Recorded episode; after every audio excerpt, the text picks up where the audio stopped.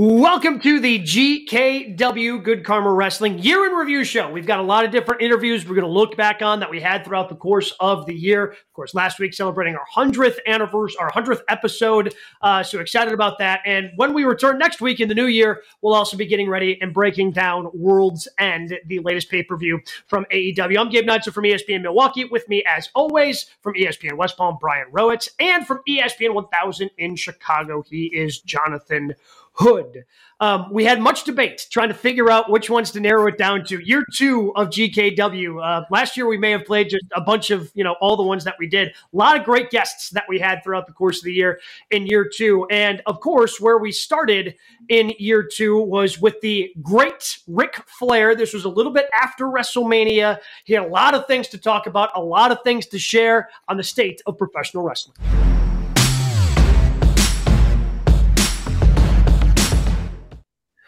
We are excited here on Good Karma Wrestling at GKW to welcome in one of the greatest to ever do it, the 16 time world champion who's going to be visiting some Florida dispensaries with Ric Flair Drip. Of course, we're talking about the nature boy, Ric Flair. Ric, thank you so much for uh, for the time, and we can talk about. Uh, let's go ahead, Ric Flair Drip. Like, where? How did this start? And, and you're going to be visiting some dispensaries uh, if you happen to be in Florida over the next couple of weeks, correct? Actually, we drop uh, on Thursday and Friday of next week. So um, I'll be in Jacksonville and Orlando. And what about? I'm going, I'm going to Miami Monday um, for a, a cannabis related um, opportunity as well. What about this made you excited and you wanted to jump into it? Uh, I think Chad Bronstein, the, the, the who is I report to directly, but actually he's um, I don't know. I, I, I, get confused as to who the, who the CEO is and who's the boss. um, but I work directly for Chad and Adam and uh, Aristotle, three of them, and uh, they just uh, Chad approached when we keep boats next to each other here at the Marriott, and and asked me, and I, I had been approached probably three or four other times during the over over the last, God, maybe five or six years, and I just didn't think that. Um, I didn't realize how socially acceptable it is, um, and I definitely had forgotten how popular it is. that makes sense. I mean, it is very popular. My God, and and, and, and on top of that, it's, it's very lucrative. the best thing that's ever it is the best thing that's ever happened to me in my entire career. So well, sort of along those lines, I'm very from a competitive standpoint, how do you find yourself sort of pushing yourself to make sure you're the best at this? You've been the best at so many things. How much do you find yourself wanting to be the best at this now?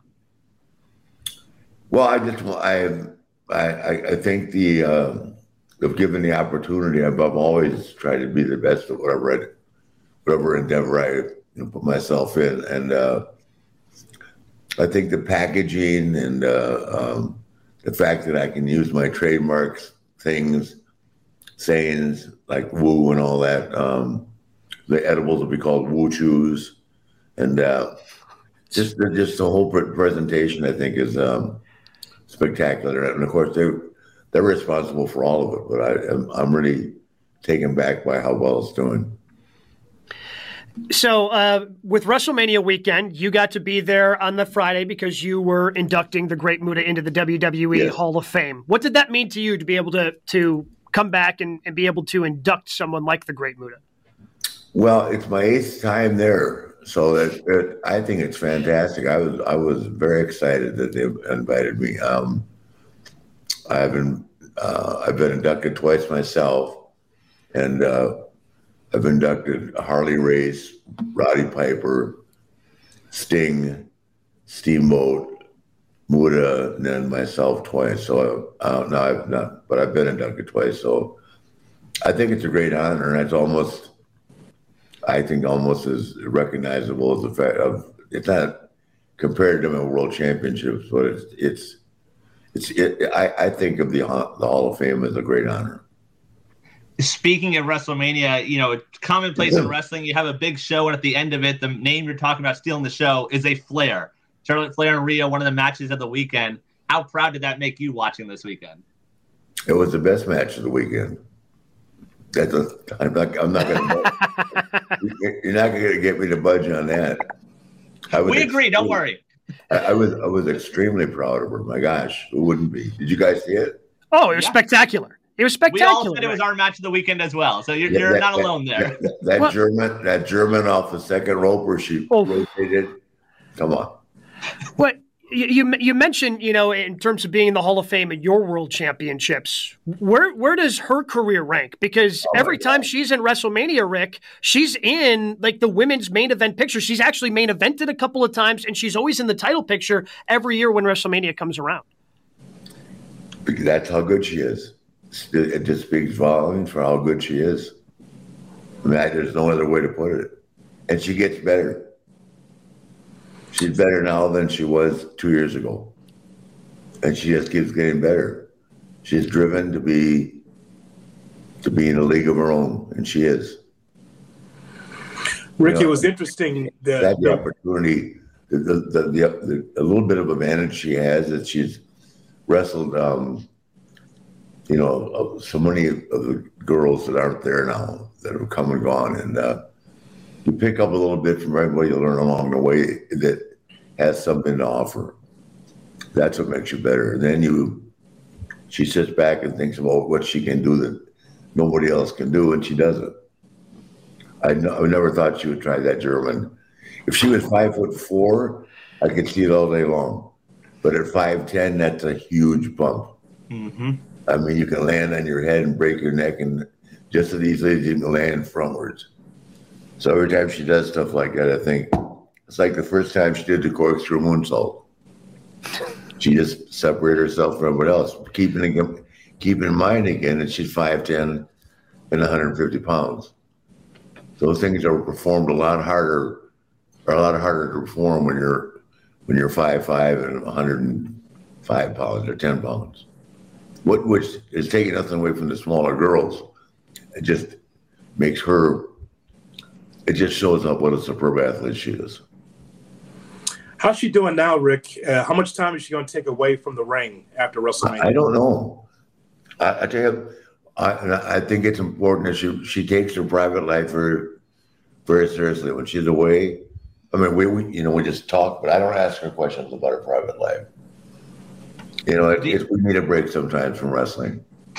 um, we do talk about wrestling, you know, when, when something big is coming up, but her private life is a private life. I mean, I know where they're going. I'm just not gonna. I know where they are and what they're doing. I'm just not gonna discuss it. And we don't. We don't. We just don't talk about business anymore. I mean, we do enough of that, and our relationship is so special. Um, you know, we, we, we, we've gotten around that. We used to talk about it all the time, but she's so good now, she doesn't need any, any advice from me the other big part of WrestleMania, Cody Rhodes finishing the job. What does the Rhodes family mean to the Flair family? Well, I'll give you an example of what I was going to say. You know, in, in reference to the the tag match going on last, as opposed to Charlotte and Rhea.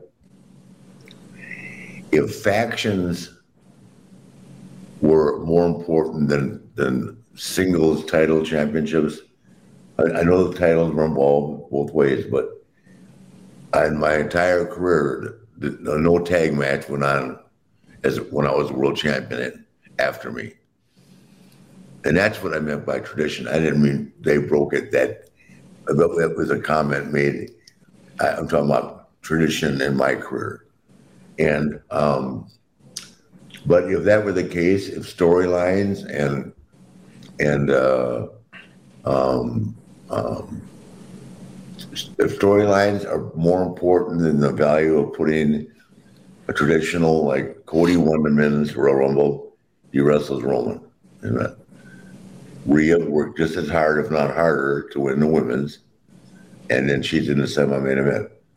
I, I don't agree with that because if storylines were the best, then anybody that Dusty Rhodes was in the ring with uh, against the Horsemen Dusty and Sting against the Horsemen, Dusty and Nikita against Horsemen, Dusty and Nikita, Dusty and the Road Warriors. I, I, that then that would have gone on. That would have gone on before me. It never did. because there was no greater faction, no greater storyline than the Rhodes and the Flairs and the, and the Horsemen. That, that's where I'm. That's where that comment's coming from. Gotcha. If a storyline means more than the belt, than a single championship match, see, they don't talk about. They they they mention how many times somebody won the world tag team titles, but it doesn't carry the same weight as John Cena or Ric Flair. Now Charlotte's 14. I mean, I I I'm I'm very confident she'll break our record. Yeah, yeah. I mean, very, very possible as well. Um, speaking of factions, I mean, it seemed like for a while factions didn't mean as much in professional wrestling, but now we see it more. Whether it's AEW um, and, and, the Blackpool Combat Club or the trios titles that they have over there. Obviously, the Bloodline over the last you know two and a half years in yeah. in WWE as someone who is in the most famous faction of all time in the Four Horsemen, do you like that factions are becoming more prevalent in today's professional wrestling? Well, I like it from the standpoint that, um, I mean, Ro- Roman's the flagship, so and I think Roman's phenomenal. I, I love the Usos. I mean, and I'm, I'm not talking about all who could outwork anybody. I'm just talking about tradition. Okay, mm-hmm. the Usos are phenomenal workers. I love Kevin Owens. Sammy's good. Roman's a great, a great uh, flagship for our company. Um, but I, uh, yeah, I think so. I, I, I think the storylines like that, I like it because they're getting more people involved. And it's it's such a hard industry to get a break in. I mean, the, the best thing they ever did with Dominic was put them together.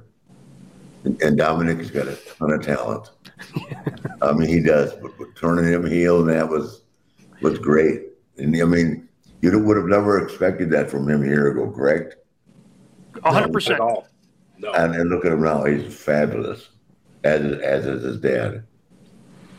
Uh, Ric, I tell Brian up here and Gabe a lot about the territory days because that's how I grew up. Grew up in Chicago, so I'm a Verne Gagne guy, AWA guy. Yeah. Uh, I was always wondering if you didn't hang your hat in Charlotte and decide to be a Charlotte guy and a Jim Crockett guy, would you would you have lived full time for Eddie Graham in Florida? Was that your second choice?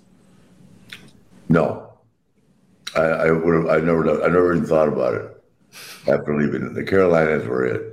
Mm-hmm. I, I mean, Eddie had a nice territory, but the Carolinas were just starting to grow when I got there. And you know, by the time I left, we were by, or by the time they sold the company, we were selling out Philadelphia, Baltimore, and uh, we got in that, that lousy building. We not the Capitol Center, but we got when we got to DC, we were selling that out. So and a couple of times we went to the Meadowlands. Yeah. Um, I don't know if that was Crockett or WCW, but anyway, we did very well there. So um, I think if the I've said this a thousand times, if the Crockett's had stayed east of the Mississippi, we'd, we'd still be in business. How, how was and, it like wrestling in Florida though for you? Until until Turner, Turner Turner was great. All the I mean the. Uh, Super Channel was great, you know, and, and it reached a few people on the West Coast. But if it had been the strength that it is now, um, the cable cable wasn't that strong back then.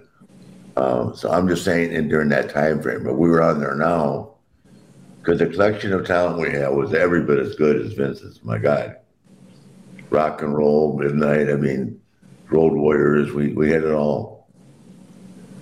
And we had Dusty, we had Dusty doing a brilliant job of booking. You mentioned Vince, obviously WWE in the headlines this week, the merger with the UFC and Endeavor. What does it mean to you to see Vince McMahon sort of get this big moment and ultimately have a boss now for the first time in his life? Well, that that remains to be seen. I got, I got, I got. I'll have to see. I'll have to hear that meeting. he's, he's pretty tough. Imagine he'd be pretty tough to boss around. he may be, he may have to negotiate, but that, he's not going to get bossed around. no chance. you got to be kidding me. I, I, love Dana, and, uh, and Dana's pretty tough too. I understand. I've never had to negotiate with him, but Vince McMahon been around a long time, guys, and he's he's, he's just a great guy, and I I just hope that they, you know, I don't I don't want to see the same thing, and I don't I don't think it can possibly. Vince is too smart for that, but I don't want to see the Endeavor people um, take over wrestling. It's a, it's a different animal, you know. Where where Ted just hired all his friends to run WCW, and it just failed miserably. And then, you know, the other guy that ran the business like, like it was an ATM, and that's why they're not there today. Not because of lack of talent. You just can't pay people that aren't worth what they think they are 10 times. Does that make sense? Yeah. Oh, yeah. Mm-hmm. I, I, I, mean, I, we're talking as a ESPN. I cannot explain, I, I cannot understand how Ben Simmons is getting a paycheck. Brian Williamson, how it, they're getting a million dollars to sit home. Mm-hmm. You know No, no, not a million, millions. Millions. Yeah. Millions. Yes. Lots of S's there. Zion, Zion, I get because it's a legitimate injury. He's a, he's a big guy. Um, Mm-hmm. but Ben, I mean, I, I, I respect. I, he was my favorite in college, but man, the pros have been rough for him. But he'll. They, they always get paid. I wish I knew where the money came from. and by the way, since we're talking sports, Yeah, Yeah. let's do it. LeBron James is still the best basketball player alive today. And if you don't think he is, how does a guy average 30 points a game at 38? Nine rebounds and eight assists, or 32. What's he averaging? 32 a game? Yeah. Yeah, okay. That's and, and he's not he's not the best anymore. what a joke. He's so far better than everybody else. It's unbelievable. And you know what else? Tomorrow, if you want to go in the NFL draft, you could be he'd be the best tight end in football. Yeah. What do you So have? is what do you have? 88 touchdowns in high school? yeah, but before he decided to stop playing and focus on basketball, Yeah. is is the NBA is basketball the one the sport you pay attention to the most? Then I love it during playoff season. Yeah, I love the Lakers. I got I got to have a guy that I that I like, and I've I've I love Michael. I grew up in Wilmington, North Carolina. I met him when I was nineteen. So of course I love the Bulls, um, as everyone did. But I met LeBron when he was eighteen. He used to come out to the Richfield. Uh, there was a big we we called the White Elephant in Cleveland. It was that old arena in the middle of nowhere with his friends and watch the matches. And then I've had an opportunity to meet him a couple other times. Phenomenal guy. But man, what an athlete. Holy Christ. You guys ever see when he used to hold his own slam dunk contest? When he'd throw the ball against oh yeah, Yeah. yeah. What what do you think of the relationship with in the You don't want to hurt anybody's feelings. What do you think of the relationship in the in the women's game? How it's grown in college uh, basketball? Reese and uh, Caitlin Clark. I love it. That's I love good. it. It's good heat, isn't it? The attitude, I love it. Yeah. Great. You know, Caitlin started it though. Yeah, yes. she sure Is- did. Isn't I- it amazing though about how much of those pro wrestling things make their way into? I mean, obviously everything that you've done, but now, I mean, John Cena and the "You Can't See Me," it's made its way into the women's basketball. I basketball. know, I know. Well, John's a big player, making no mistake. I'm, I got a lot of time for John Cena. He's been very influential, and um, you know, it, it was a it's a big role to jump in John's shoes, and Roman has done a great job. As a wrestling guy, how proud does it make you to see the Cenas, the Batistas, the Rocks of the world that go out there that sort of use wrestling as their jumping off point, but are, you know, mega stars now? Yeah. Well, I'm not surprised by any of that. I, Dave has always been very clever. I'm, I'm. He, that his new movie just came out this week, I think, right? Mhm. Uh, another um, Guardian thing. Didn't that come Mhm. out? Yeah, Guardian just soon. They have that knock on the cabin that's out there Yeah. now. He's all over the place. He, he has done such great stuff. I'm not surprised at all by that. Um, he's a very determined, really smart guy. He had a tough upbringing, so he's taken advantage of, of the things that have come his way, and he's done a great job with them. And uh, John, I mean, John just he's Mr. Wonderful, and uh,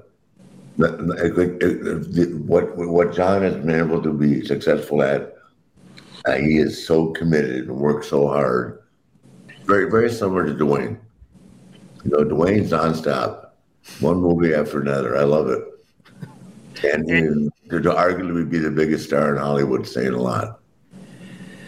So taking uh, you know taking Charlotte out of it, who do you enjoy watching now? Who are some of the favorites that you have in professional wrestling that that you want to and enjoy when you kick back on the couch and, and turn on professional wrestling? Who do you like watching? Um, aside from Charlotte, well, I like watching all of them. I mean, I, um, I, it's part of my life. I, I, I think everybody that's up on the roster is, is is good and I enjoy them all. I mean, I, I, I, can tell the ones that are comfortable in their role and the ones that are trying to figure their trying to figure their way around. Does that make sense? Mm-hmm. Yeah. But um, I like that faction with the Dominic.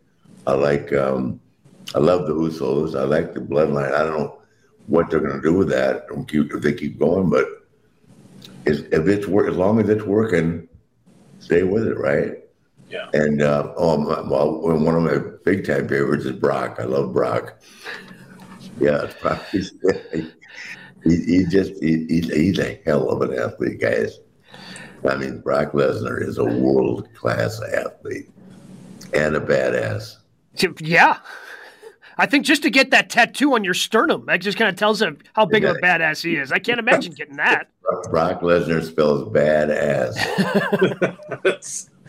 Ric, not, not, not only you as a wrestler, but also he, he, he's today's version of our Harley Race. Wow! and no one was tougher than Harley Race. Yes. Yeah, you didn't want. You didn't want. You if you grabbed a hold of Harley Race, you were going to lose an eye, and you get a year missing a nose, nose bitten off. You, you weren't. You weren't getting that. You weren't getting out of there easy. Ric, you got to give us a Harley Race story. I've heard you say a few. Can you give us one story of, with Harley in the locker room? Okay. Do you remember Curt Hennig? Yes. Okay. So Kurt was just breaking into Minneapolis, and he, and Larry, his father, sent him, or Vern sent him to Bob Geigel in Harley's territory. And uh, oh, this is this is the way I, I've got two great ones. Okay, this is so Curt Hennig, I'm Curt now. Hi, Mr. Race. What do you want to do for a finish tonight? Or what are we doing for a finish tonight? What's your finish, kid? Dropping off a top rope. I'll move. That's the best. Better one than that. This is this this this is the best.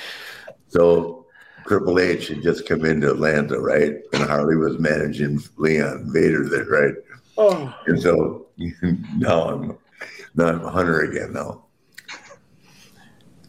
I said, Hunter, I, I said, Harley, this is um, Paul Levesque. He's going to be a, part of the company now.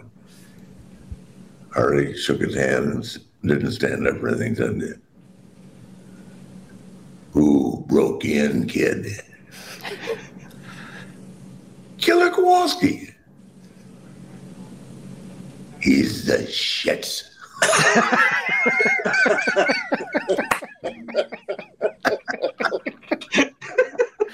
oh,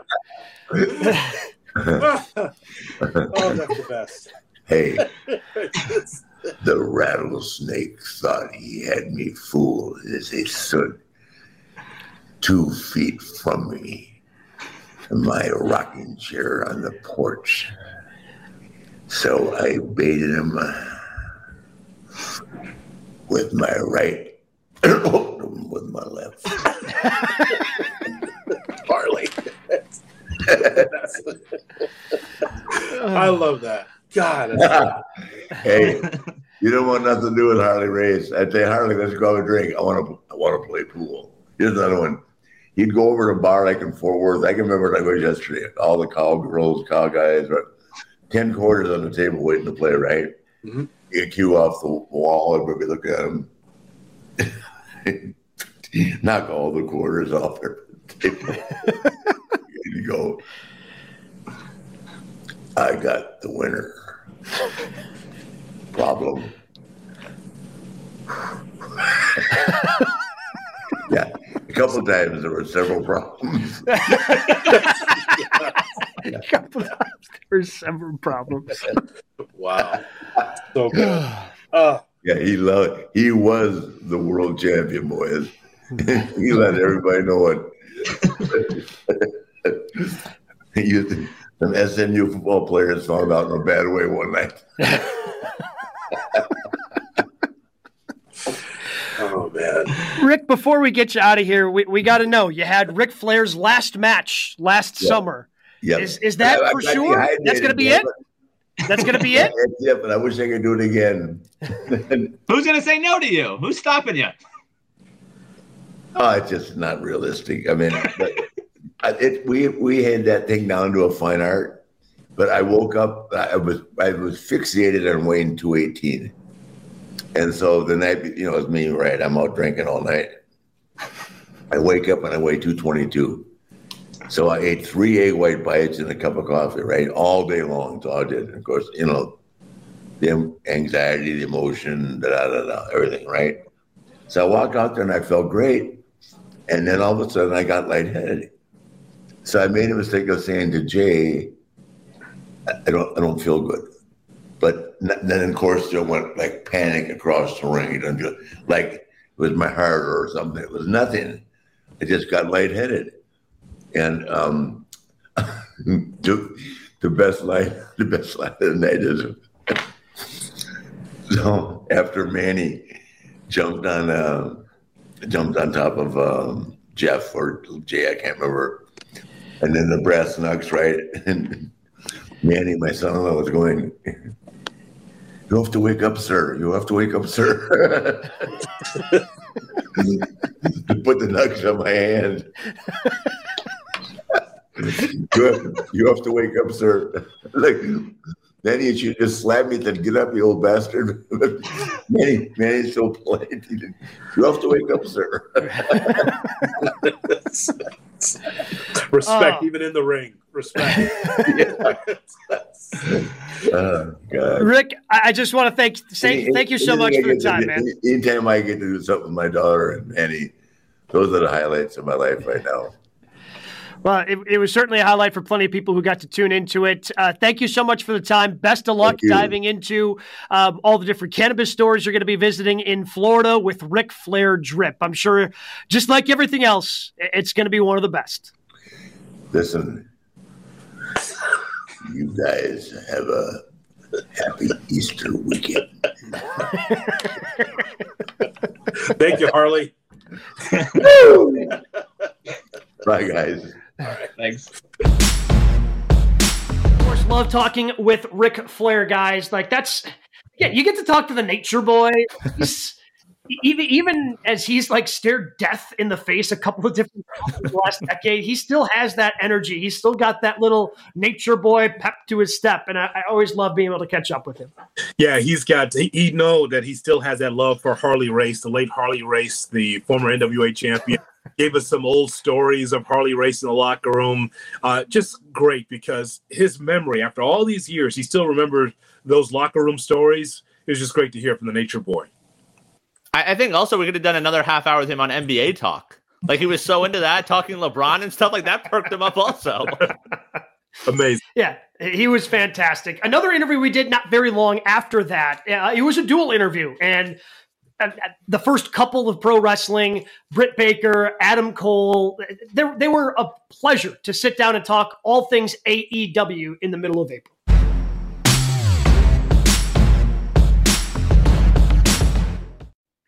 Excited here on GKW to welcome in our next two guests because not only are they stars in AEW, they are stars of the new AEW All Access show, which you can catch after uh, Dynamite on Wednesday nights on TBS.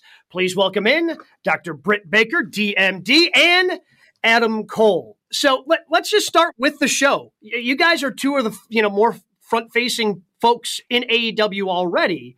What was intriguing about, you know, kind of lifting up the curtain and letting fans into your lives even more with AEW All Access? Um, I guess because it's something that I would love to watch as a professional wrestling fan. That's something that I think would be super intriguing and, and interesting. And it's you always want to know what you're not supposed to know. And in professional wrestling, you're not supposed to know what goes on behind the scenes. And I think that's really kind of the selling point for me is to be a part of something that fans are gonna are gonna find entertaining. Yeah, for sure. Adam, for you, what was it like sort of diving into that? I feel like you sort of have reality TV experience with being the elite and going through all that. So, what was it like jumping into this world now?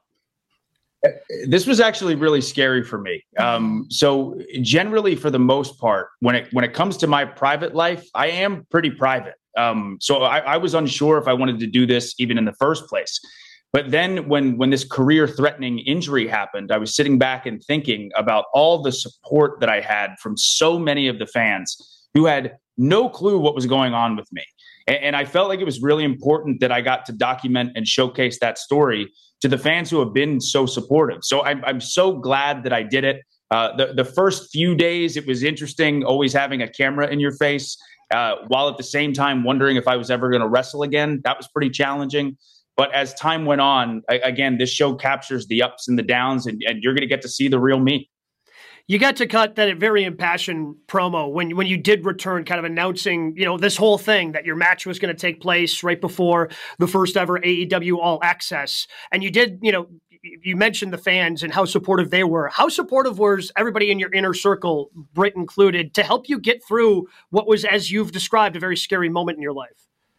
Yeah, I, I was going to say one of the biggest questions I get asked is what what did I learn the most from doing this show? And it it is the unbelievable support system that I have. Again, Britt was by my side every single step of the way. I I don't know if I would have gotten through it without her. And, and, on top of that, my family was so incredibly supportive. My friends, the, the love and support that I had from that inner circle um, was was vital was absolutely vital because generally I'm a pretty optimistic person, but this was a low point for me in my life. Wondering if the nine year old kid who had a dream of being a pro wrestler, wondering if that was over at 33 years old was a very tough pill to swallow. So without them, I don't know if I would have gotten through it. I'm so, so thankful. Britt, on the flip side of that, what was that feeling like for you a couple weeks ago to see him in the ring actually getting to wrestle again?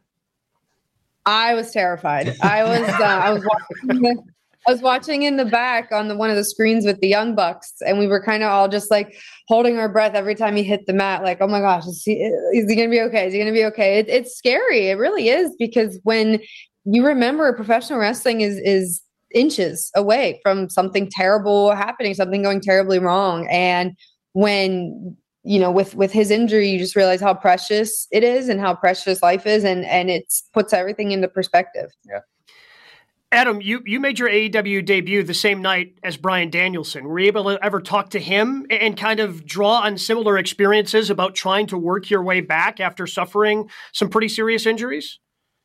I was, and and uh, again, when I talk about the people who were incredibly helpful, Bryan Danielson absolutely was was one of them. Again, considering what he went through, and on top of that, he reached out, uh, which I thought was so kind and so thoughtful of him uh, because he understood in a lot of ways what I was going through. So, yeah, Bryan was incredibly resourceful and very, very helpful to me in my recovery process.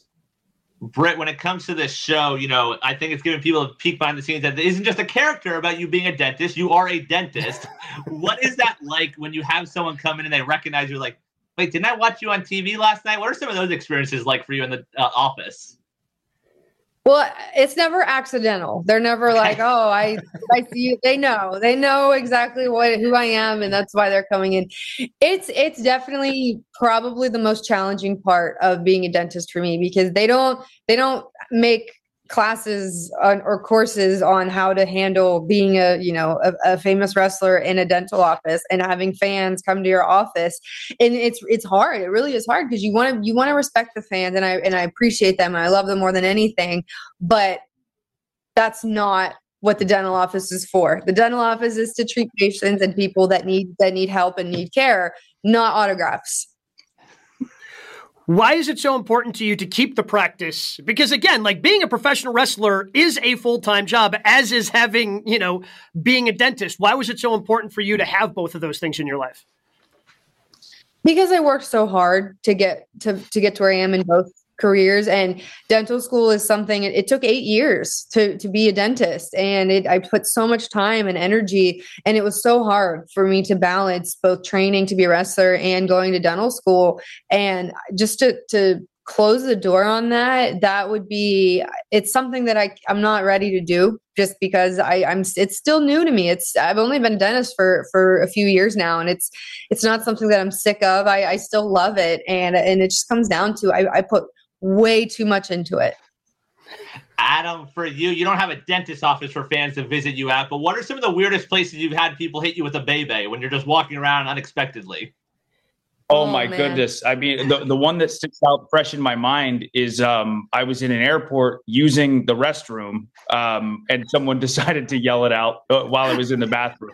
no. Uh, so, no. Yeah, I, have had you know, some weird locations before, but I, but I think in the bathroom has got to be the weirdest. That's got to be the ah, weirdest. There's there's come on, people. There are rules. We're in a society. Like let let the man do his thing, and you know, like whatever. He's walking around to the airport, hit him. But let's let's kind of keep that out out of the bathroom at this point. Right.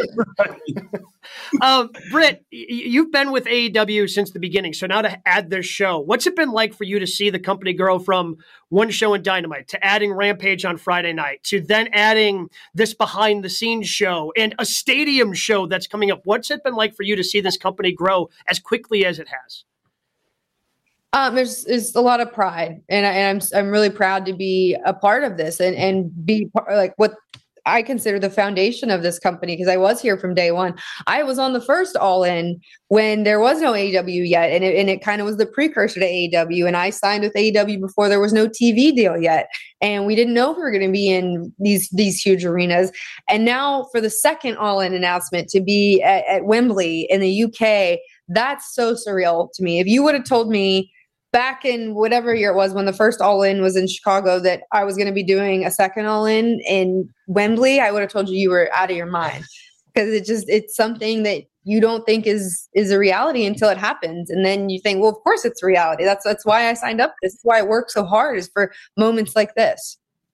So sort of along those lines do you ever step back and just sort of realize what you've accomplished as one of the pillars of this company that continues to grow? When do you step back and like oh yeah i have accomplished that um, I don't think it's something because we're never satisfied. We're never happy. We always want more. You always you're always chasing the next thing, and and I think that's that's really the key to success is to be never satisfied. But on top of that, you do you do have to give yourself a pat on the back when it's deserved. You because we're all our own harshest critic Absolutely. as is, but you need to you need to be proud of yourself too. So with the excitement around Wembley, I, it's hard to imagine them having a card without you two on it. What what what are matches? What who who do you guys want to face inside a huge stadium, large crowd at Wembley Stadium later this year?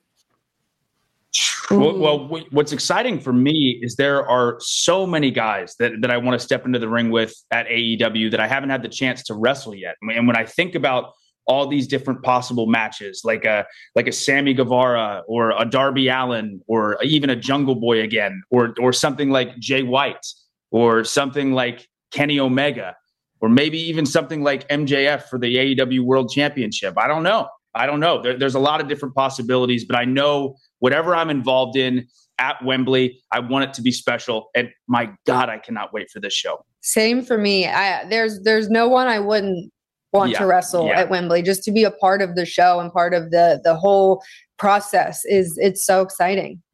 Whose match is going to steal the show? Whose match steals the show at Wembley? Is it is it going to be you, Britt, or is it going to be you, Adam? Who's stealing the show? Mine. Ooh. For sure mine. Hers. Okay. Adam, we've talked a lot to some AEW wrestlers on this show, and they always talk about the locker room and how they learn from the dirt sheets how well, apparently it's happening in the locker room.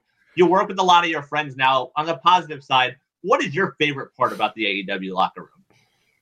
Oh, absolutely. Uh, the the camaraderie for sure. Uh, again, uh, being able to because for the longest time when me and Britt first started dating, we were in like a long distance mm-hmm. relationship, and then for years I worked for another company, so we would really barely see each other lots of times. So now to be able to travel with her, share a hotel room, pass her in the hallway, even if it's for ten seconds, is amazing. On top of that, again, I have so many of my friends there: Matt and Nick Jackson, Kenny Omega um, uh, the, the crew there is just unbelievable. These are guys that I've known for years and years and years of my life. So being able to see them again, spend time with them, laugh with them, it, it's wonderful. It's amazing. Another big show for AEW is going to be Forbidden Door. And with New Japan, Britt, they they're adding now women to their roster. How much hope is there that now we can see more women's matches as part of these Forbidden Door pay per views? Of course, and that's all. That's all the women's division wants is we want to be included in these huge, these huge moments, these huge shows, these huge cards. And there's there's no reason now that we shouldn't be and, and won't be. From a wrestling standpoint, what do you two learn from each other in terms of wrestling in the ring? Hmm. Um, from me, I, I, constantly feel like because me and Britt really communicate a lot in, mm-hmm. in regards to pro wrestling, whether it's um, pitching different ideas or different thoughts that we both have. Um, whether it's, I, I, would like to think that I've helped teach Britt a lot, but I can also say that she's done the same for me. And even like one specific example is like presentation of what I wear to the ring. For years and years and years, I wore very similar, kind of plain stuff. I, I still liked it, but still, there was the stuff that Britt wears is so spectacular and, and stands out so much that now, as time has gone on, I'm starting to wear more intricate jackets and, and trunks and knee pads and things like that. So I think she's really helped my presentation quite a bit. Yeah. And he, uh, something that I think everybody in the professional wrestling world would say about him is he is, he's just able to adjust to anything and just go with the flow and nothing throws him off his game. And that's something that it's, it's admirable. It really is. All right, before we get you out of here, what's been the career highlight in AEW? What's what's the one that you're trying to chase and and get that high back again? I'll, tell you what, for me, right off the bat, and it's it's one that just happened. Um, being able to return to the ring after nine months, after months of thinking I was never going to wrestle again, Be, being able to have that match uh, against Danny Garcia with the support of that audience, to be able to hug uh, the love of my life in the middle of the ring afterwards and have confetti fall down. I mean, that was a fairy tale moment for me. I, I just, there, there's nothing I love more than pro wrestling. And when you think it's gone, it's very, very scary. So the fact that it's back now, I mean, my God, could not be happier.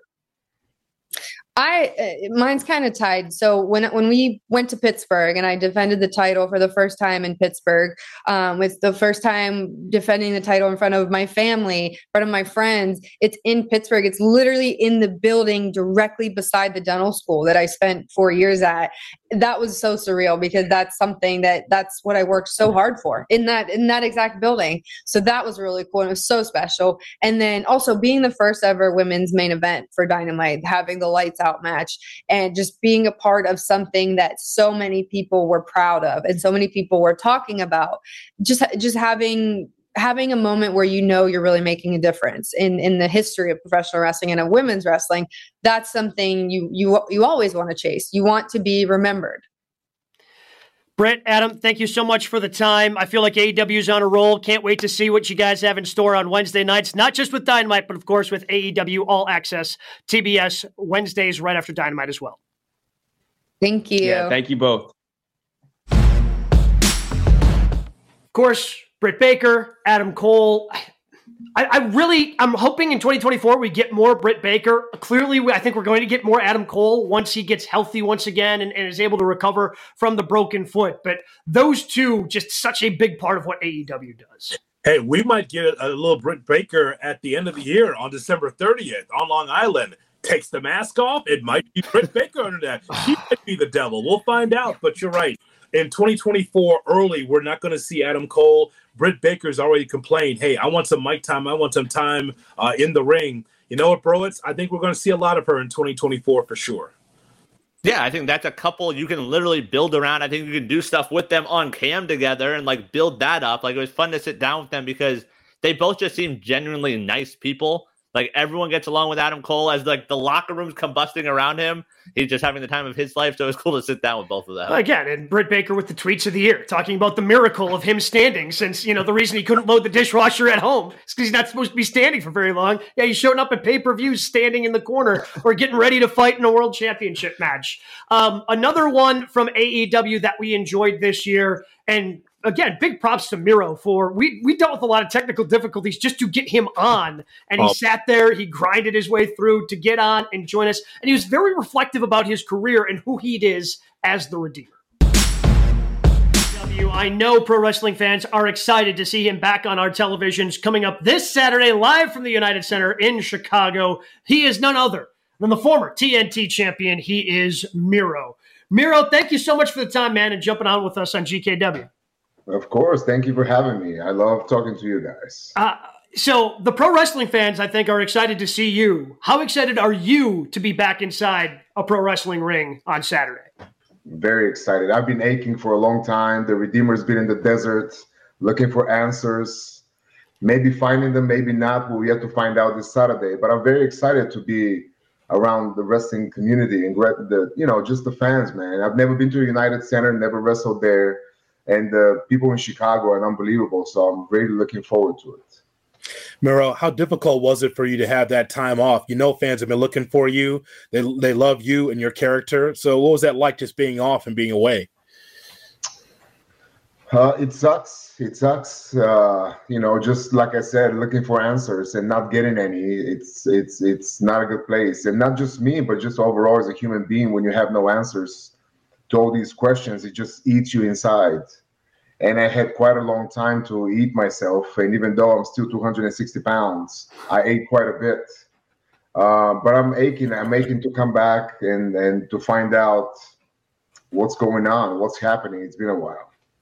What did you miss the most during your time away? The fans, always the fans, always the fans. That there's just nothing like the professional wrestling fans that that instant connection that you have with them as soon as you not even walk out as soon as the music hit when you hear the shofar you hear the people just rising their roar man. That's what i miss. I miss performing in front of them because they deserve the redeemer and i and i deserve them. I was able to get some miro and i get was able to get them on east new york on cbs and I saw you, and I've been watching that show ever since, by the way, because I'm thinking, ah, I'm not getting Miro on the ring, but I'm getting him as a recurring character. and then they shot you, man. They killed you. oh, no spoilers, man. Spoiler alert, man. Spoiler alert, Jay well, no, Hood. No, it's, not, no, it's early enough. People, people figure it out. So I turn to my wife. I go, they just killed Miro. She goes, who? I go, they just they killed my redeemer. Yeah. So like, so, so that what was that experience like working with Richard Kind in ES in uh, East New York? It was great. It was so good. I just it was such a great opportunity uh, because it was such a big big show and it's it's a you know the pilot episode we got four million views or whatnot and all these uh, guys who've been acting forever you know just to give me the time of day to talk to them to pick their brains and you know all the producers the directors everybody was so great. I just loved that experience but you know it wasn't that long but i just cherished every single moment and it got me to live in brooklyn you know, for a couple of weeks, which I previously hated New York, but being there for a couple of weeks, spending living there like a local Brooklyneer will, uh, I really had good time. I really had fun times. For those watching um, online, they can see it does say indeed Miro the Redeemer. So is that who we ex- can expect to see back on Saturday? Is the Redeemer, or are there going to be tweaks to what the Redeemer is? Are those some of the answers maybe you found? The answers are I've been looking for, I haven't found. But what I've done, what we've done in AW, it's it's I would say it's the longest story story that we've had since the beginning, the, the arc of the character. Like I said, we started with the gamer, and then he had to snap, he had to, you know, destroy his best friend because he thought he was sabotaging him to finally peak further and further, finally to find God on his side and run with that. And then after that was done, you know, when the title got taken away, then I became from God's favorite champion to uh, God's forsaken champion. You know, it's always an arc. It's always an arc. But Redeemer is always there. And I don't think that anybody in the whole company can say about this continuous growth of a character like I have. But that's what I love about the professional wrestling. I love the storytelling. It's not just about two people in the ring swinging around. I think I love the storytelling of the business, and that's what I, I tend to do once I come back as the Redeemer. Miro, I think in all walks of life, we have to have allies or mentors or people that are on your side. Who are some of your closest friends in the business that get you through the good and the bad? Man, uh, I would say Sheamus probably. Sheamus, he's a good, you know, he's a great friend of mine. He's like a brother. Um, we live together in Nashville, so you know, I spend a lot of time with him whenever I can. If I can't see him, we always talk. Uh, but also this kid who just Toa Liona, he just started recently uh, in AEW. He's a guy who was hungry, who came and asked me for for advice and for help and uh, that was maybe a couple of years ago and ever since like we kind of been training together in the gym in the ring and i'm trying to show him you know share my experience with him. And he's become like a really really really good friend of mine as well as somebody that i can you know give some knowledge if he wants to listen and he does. So now that Miro the Redeemer is coming back again Saturday, it's going to be a part of Collision on TNT, the new show AEW is launching. Who are some of the stories you know what, what are some of the stories you want to tell? Who are some of the people you want to tell stories with now that you're going to be back i i really don't care. I don't have that pool. I just show up i beat people whatever they tell me. I i write my promos i deliver my promos and everything else is up to him to the man who sit on top of that chair.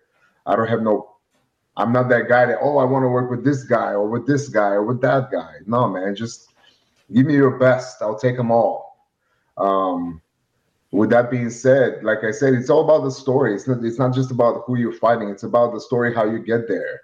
Let's get there in a way that people are going to be intrigued by it. Then, then that, then let's have a, a good match after. But I'm interested in the storytelling as well.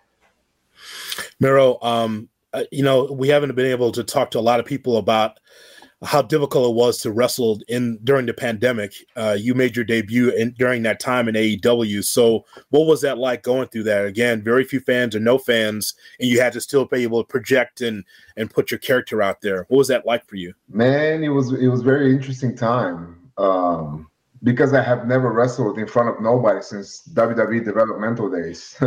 you know, when we had like 50 people in the audience, not you know, and it was so weird because when I got released from WWE, you know, we still had the 20,000, 30,000, 50,000 people. I Saudi Arabia, 60,000 and all that.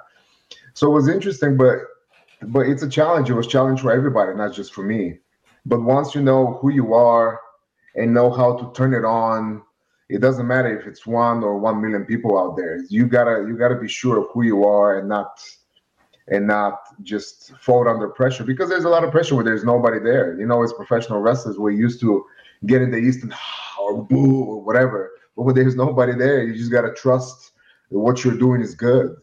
And I always knew that my my I was gonna say a bad word. My stuff is the best. so I have no doubt in myself. So therefore, personally, it did not bother me, even though I love the fans. Of course, we all wanted to see the fans, but hey, we went through it, and now we're back in the full arenas. I understand maybe you, this might be a tough question to answer, but what is it about the characters, whether it's been the gamer, whether it's been the redeemer? I just feel that fans have always been drawn to you. Is that what kind of allowed you to give some of that confidence that you were just talking about during the pandemic when no one's there? Because again, I feel whatever character you've put out there has has been attractive to fans and they've been drawn to it. Oh, it's about committing. It's about committing to the character and not half-assing it. Because once you half-ass it, these people can tell right away they were truly out for it. And I've I've always prided myself not with the greatest Dave Meltzer six-star matches and all that kind of like irrelevant stuff. I always pride myself with the crowd reaction and the connection, like you said, with the people.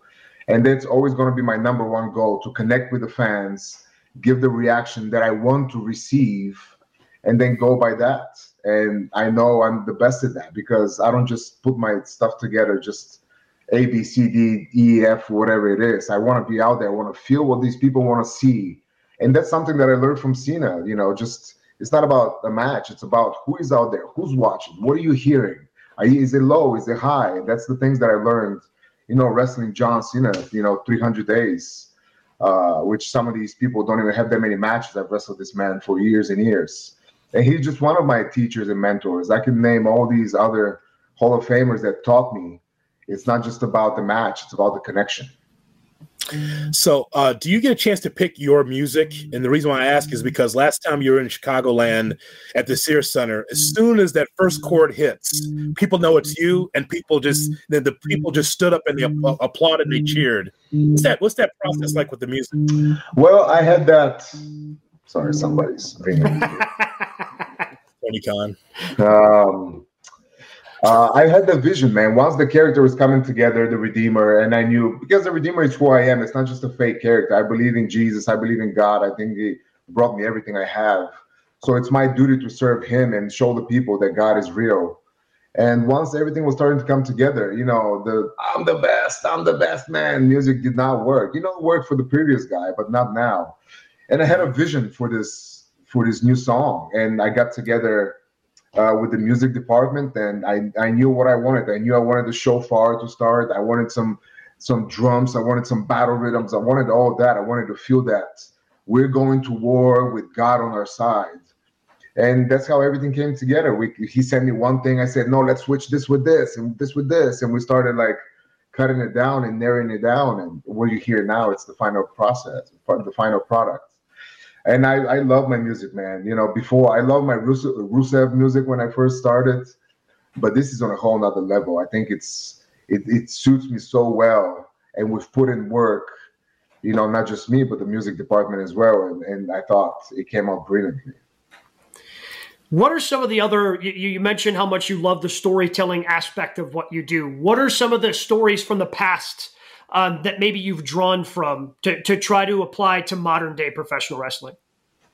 Uh, I don't I don't draw from the past stories. You know what happened in the past, day in the past. Like like people saying, oh, you should do the, the Rusev Day thing or the Miro Day. It's like no, I don't. It, as much as that worked, it was great for that time, but I don't like doing the, the same gig twice. And and we had yeah as far as stories it's, it's all about just searching within within yourself and it's not just even stories in wrestling. You can get stories from movies from animation from whatever it is. You can get stories and it's not just the the story just by itself. It's just you have to take you know what is the good guy's motive? what is the bad guy? What is the what is the in between what is the what is the, all these details? That's what i like telling. It's i like getting nothing and building it and just creating something and letting it unfold. And once we see that people love it too, it's like, man, like you have some kind of a verification. And that's why I was so excited about storytelling. I wrote a movie as well based on kind of a wrestling situation. It's just because when you have that creativity, you just want to lay it out somewhere. What is going to be in the ring, in the paper, in the ring, in the music, whatever it is.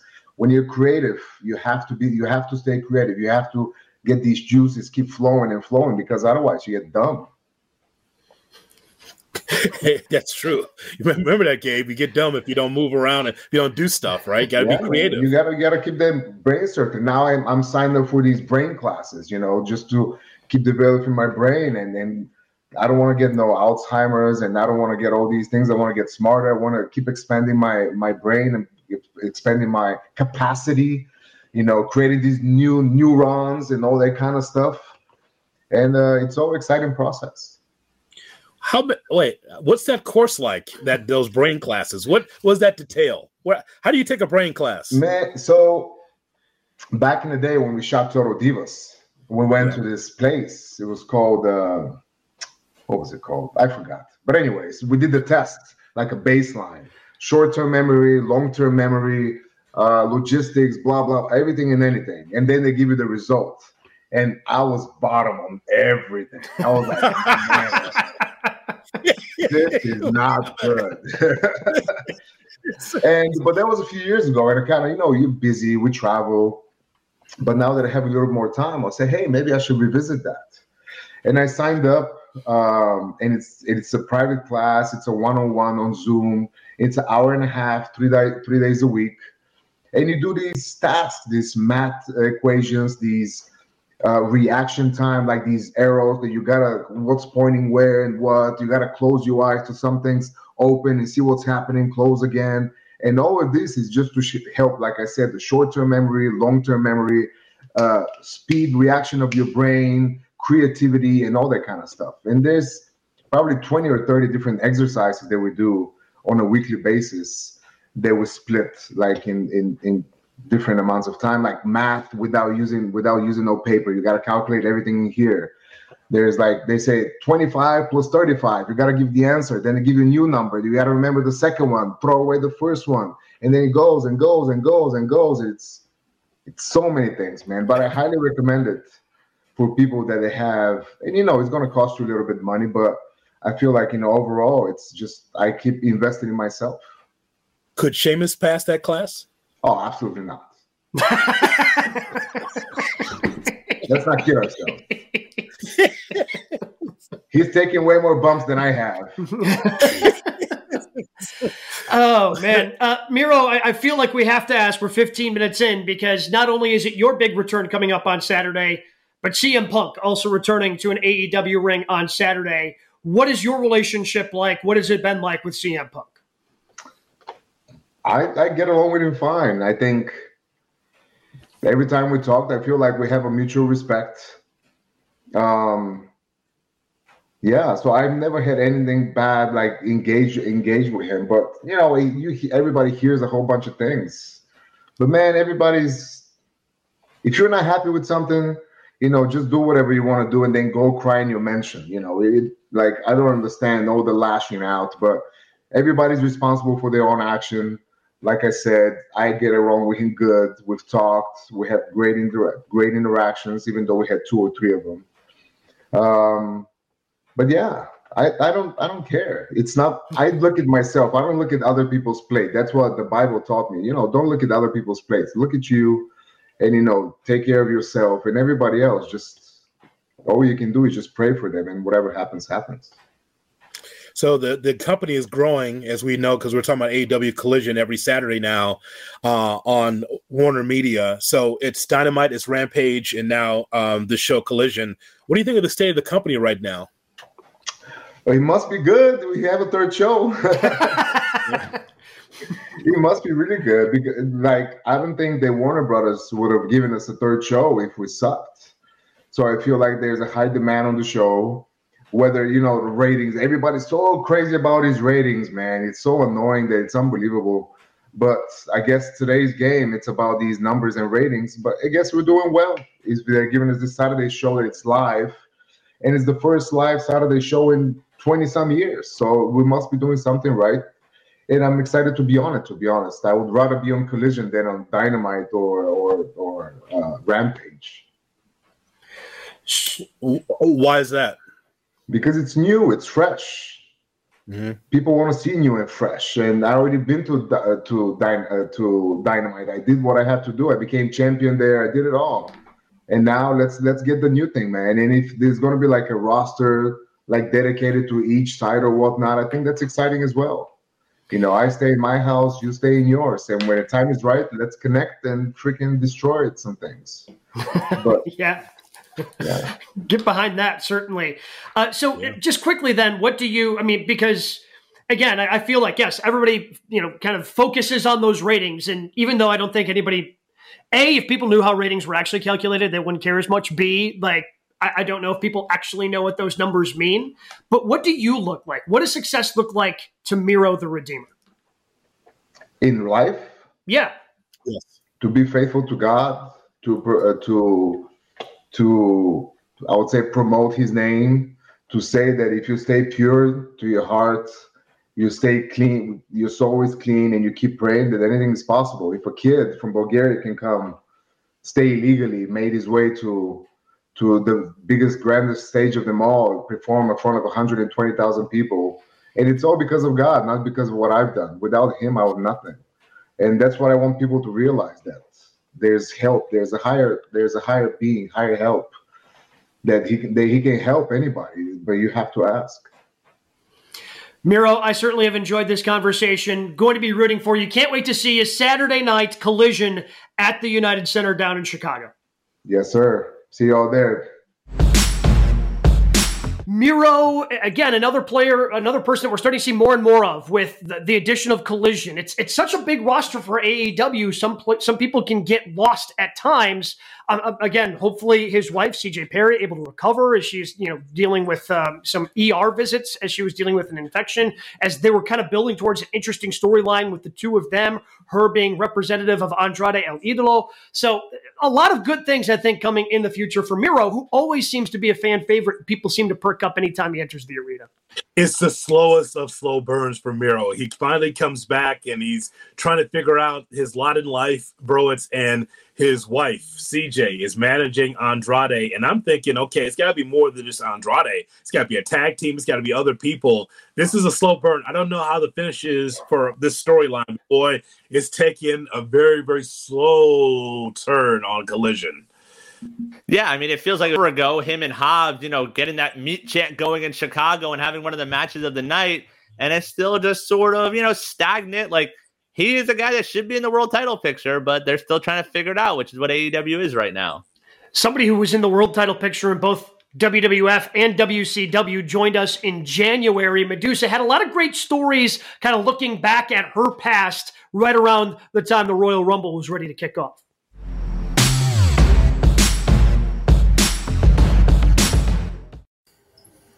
Welcome back to another edition of GKW Good Karma Wrestling. I'm Gabe Neitzel. He's Brian Rowitz, along with Jonathan Hood, and we are very excited to talk to our next guest. She was inducted into the WWE Hall of Fame back in 2015.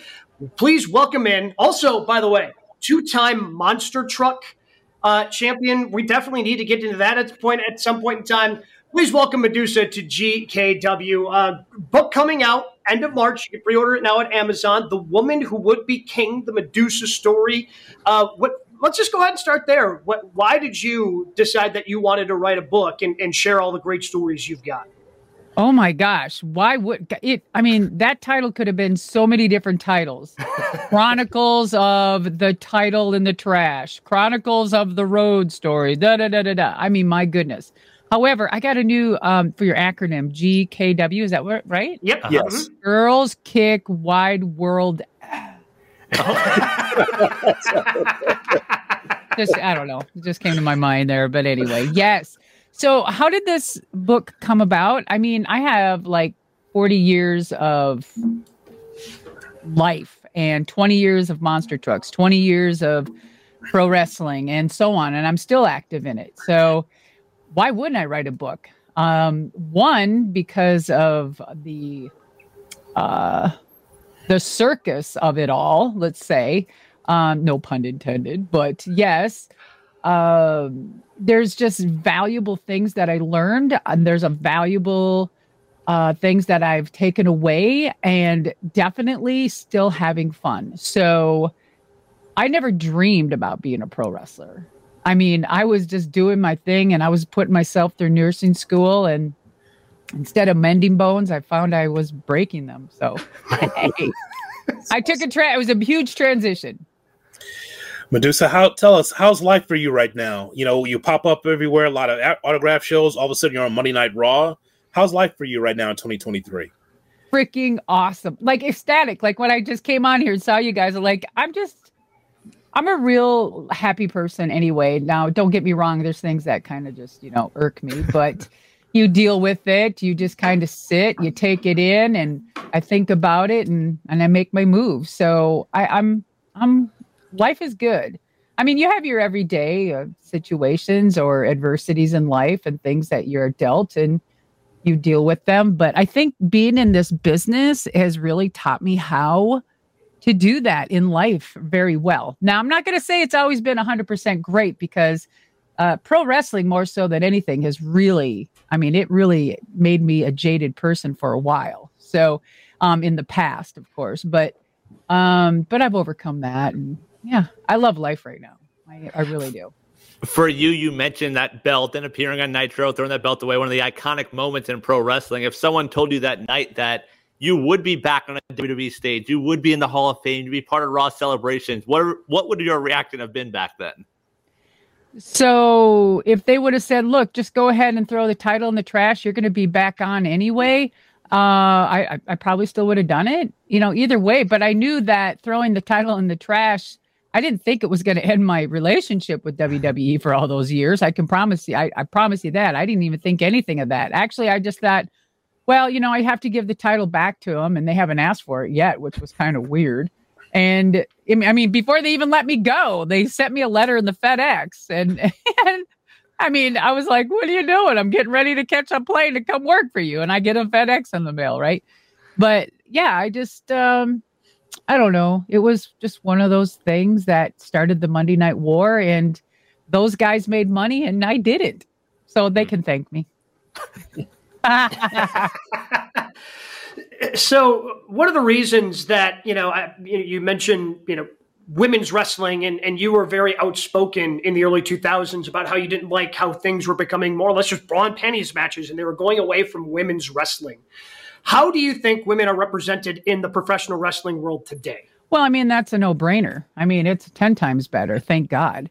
Now there was a transition in women's wrestling that i didn't like because i like to wrestle i didn't i didn't go into pro wrestling to wrestle in my bra and panties. There's there was other things you could do if you wanted to do that. But so I had to either either agree or go with it and say, "Hey, you know, what are you doing?" Have a few come to Jesus talks with myself and say, either you're going to do it or you're not or change change what you don't like. You're, you know, why be miserable? And so I did. And the women that chose to do what they did during that era, I mean, that was their choice. And I'm not, it's not against the women per se. It's not against the individuals. It's unfortunate that a lot of them were forced into situations that were demeaning. It really was. And a lot of them will tell you that. Um, at that time, if you were to ask them that, I don't think they would say it because it was their paycheck. Damn straight. None of them had legs to stand on. You know, none of the women were getting paid million dollar contracts like they are today. A few women are getting paid and they do have a great life um, some of them do have million dollar contracts, and they're, I mean, it's endless the opportunities for women, and it's about damn time. It's about damn time in a minute. Okay, never mind. So it just so um and that's a good good feeling. And I'm telling you, it's um the world is I mean, it's endless what the women and and not just women, men. Men don't have uh, equal opportunity either. You know, it's just not about the women. You know, they've come a long way and they're at a pat, you know, they're just, they're at a point where um, it does need to get better still. What doesn't? Right? Everything needs improvement, you know? Um, could, you know, could Monday Night Raw have been different? More women, longer this, longer that? Oh, yeah, okay. But I'll tell you what, that was one of their highest rated shows, and it was a damn good show. Raw mm-hmm. 30. Yeah, no question about it. Um, yeah. so I watched you in the AWA, and I saw you re- recently on Vice talk about your matchups against Sherri. But I want to mm. talk about the word trust because you're a young wrestler at the time, and you and Sherri were a major attraction for Verne in the AWA. How what was that trust factor like between you and Sherri, knowing that Sherri tried to beat you up? What was that like? There was no trust. She hated me. that bitch hated me. Are you kidding me? I was coming in on her territory and I was like, "Oh, who's this girl with the with the slinky this and showing nylons and legs and wasn't wearing granny stuff and blah blah blah." And I was like, "Wow, it was so green. I didn't know. I mean, I didn't even know psychology. I didn't even know what a work was yet, you know?" Mm-hmm. And um boy, she was fit to be tied. I mean, we had some confrontations, but at the end, not at the end, but in and later on, her and I became best friends all the way to the end to her funeral, man. Oh, yeah. She was a brawler. She wasn't a great wrestler, but she was a damn brawler. And the best thing about Sherri, she her psychology and timing was bar none the best. Like she knew where to go, her spots and her some of her promos. Lord have mercy. And Luna was good too when it came to timing mm. and her psychology. Luna, Luna was good at that too, very much so.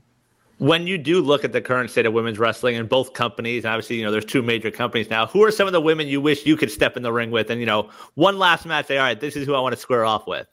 Well, I mean, that's an often asked question. And when you think about it, and I would say the only you know, thing I say is I haven't had a retirement match yet. You know, they Oh. could have done something with me in 2015. They almost had me and Paige wrestle. We were going to start to do something, um, which no one really knows. Um, but yeah, but that never came to fruition, and that would have been great. Like, oh my God, that would have been great. But um, yeah, I mean, we always see women from the Attitude Era forward, and I use that loudly and and pronunciate it and make it known. But it's not towards anybody. It's not directed towards any individual. Let's get that straight, there, clickbait people. And it just, you know, it's from the Attitude Era. Y'all can say what you want, but you don't see any of the women from myself back ever. I'm the only one, really, that they do anything with. And it's crazy. You have Wendi Richter, that was one of the biggest things ever for WrestleMania 1 and Cyndi Lauper, right? What the hell? I mean, it's in and the and the in the jumping bomb angels and the golden I mean, good lord. I mean, there's some amazing talent back there, but maybe it doesn't fit the narrative, you know, and what they want. Do you have a question there, sir? Uh, yeah, yes, yes, Lucy, I do. Uh, do you have any? Do you have any plans on Saturday, like in around the Texas area? Do you have any plans? Mm, mm. this Saturday? If I did, I sure in the hell wouldn't tell you. I like it. I like it. um, you know, I will tell you, no, I wasn't asked to go to Rumble this year. So, no, I'm not in Rumble um, unless I get a call. So, when I did the NXT, the NXT stint there with it was me and Nora and um, Sean, you know, for the table there. And I got asked back then to go to Monday Night Raw, right? 30, Raw 30. And then, like three weeks before Raw, they said, oh, change of plans. I'm like, okay, no big deal. And then two days before Raw, hey, yep, you're back in. I'm like, what? I'm busy. Shit. I mean, shoot. I'm not busy. You can curse. Oh, okay. Whatever I'm you'd love busy. I'm busy. And I'm like, I'm gonna have to move. Uh, okay. And I didn't even ask. You know, I'm just like, you know, I'll probably go out there and wave. You know, okay, whatever. So, um, and I I know my role. I'm a I'm a legend, and I'm, I'm, it's not about me. It's about the kids today, right? So I'm not. I wasn't expecting much, but the thing is, is that um, it was interesting. It was. There was a lot of scuttle, and a lot of people were upset. I should say a lot. A few people were. I mean, I was there. Why is anyone upset about that? That I didn't get any TV time. Maybe they should start bitching about that. Be concerned about the one legend that was there that didn't get any TV time, but all the other male legends did. Hello, let's let's talk about that. Huh? Why is it all about the other crap? If if if they weren't there and that didn't happen, but at least one wom- woman was there to represent and didn't get TV time, shouldn't that be in cons- a concern if we're pushing women's narrative? Right? Absolutely. Wait, is Thank there you. something? Is there It's something a- you would have liked to do other than you know sit there and play poker? Yeah, I don't even know how to play poker. I don't even know what the hell I was doing. Thank God it was scripted. I'm like, I'm just, I'm like DDP. What kind of hand is this? What are you gonna do? Shush! Here comes the, comes the camera. I'm like, I don't know. Full house. Ah. it's so good. And then we had Bradshaw coming up on the side. He goes, "Oh my God, Deuce, you got the, you got the belt." I go, "Yeah." He goes, "Oh, is it good?" I said, "Yeah." They said, "Go ahead," and I'm like, "Okay." So I threw the belt down the table. I'm like, I am going to use this everywhere because I am still the champ. I, I love that. There I'm is- just having fun, guys. What else do you do but have fun? Oh, Exactly. th- pro wrestling's supposed to be fun. You know, that's what it's supposed to be. Yes. memories, having fun, and camaraderie, and just building. I just, I had such a good time, and everyone is just running around with their butthole tight, and I'm like, my goodness, why is everyone so uptight? Have a good time. It is what it is. You ain't gonna change it. Yeah. So You you know- mentioned you mentioned earlier about how you, you know you didn't you, you didn't grow up loving pro wrestling. You're not even sure. Like, how did you get into pro wrestling then? Like how? Because so many of these people that go on, they like, oh, we grew up, we love watching this, this, and this, and they they always knew they wanted to do it. So how did you get into it, and how did you learn it so quickly? Well, I was from the best state ever. I think every it's in the water. You know how many great peoples and great people came from Minnesota, AWA. I mean, we had the Nick Bockwinkel's, the Wahoo McDaniels, the Road Warriors, the Ric Flairs, the I mean, blah, blah, blah. It goes on and on and on. It was something in the water. guys. Or since it was Minnesota, we were frozen half the year. So I mean, heck, we lived a good life. I'm in Um, Wisconsin. I get it. yeah. Okay, cheesehead. Go Vikings. Skull. Oh, we suck this Oh. year. Damn it. Wow. Let me tell you, it's So so, hard we. being a Vikings fan. Oh my God. We'll get into that. Hold on. So I get I um let me tell you. Oh, this house during Vikings time. Oh my God. Okay, so um how why did I become a wrestler? I I mean, I don't know, because this friend of mine was dating a Hollywood stunt coordinator and he did all the um stunt coordination for um uh, uh what's it Burt Reynolds and um and Dar Robinson was the one doing the stunts for Dar or Dar was doing for um Burt Reynolds and Kai Michelson um coordinated all of those. So my girlfriend was dating him and this from Minnesota and I'm like, "Oh, okay, cool." And then this guy just started staring at me and I'm like, ooh, what a freak. My girlfriend's right here. This dude's probably trying to hit on me. What the hell?" And finally he just came up to me and said, "Oh, you should be in the entertainment business." I'm like, "Oh, my God, now I've heard everything. You're a creep. This is what I'm saying in my head. And I'm like, you know what? I could be a stunt woman.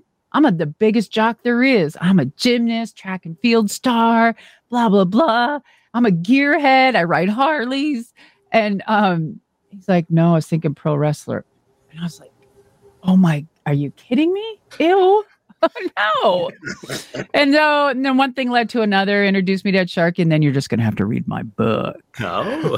Oh, that's a great tease. Yeah, no, one- it gets good. Let me tell you, there's over 300 pages in that damn book. And how do you put 20 years of wrestling, 20 years of monster trucks in one book? You don't. So there's going to be others. Yeah. Okay. The Woman Who Would Be King, available Yes. now on Amazon. Madusa is our guest here on Good Karma Wrestling. I want to circle back to something you were talking about. And it's funny that you say it because it was part of a promo with The Undertaker and LA Knight on that same show, Raw 30, where LA Knight said, Hey, Undertaker, I heard you on the Joe Rogan podcast. You were talking about how the current locker room is, I don't know, tight or whatever. Did you notice the same when you were there as well? Like there was where it didn't seem like it was fun, it was very much business.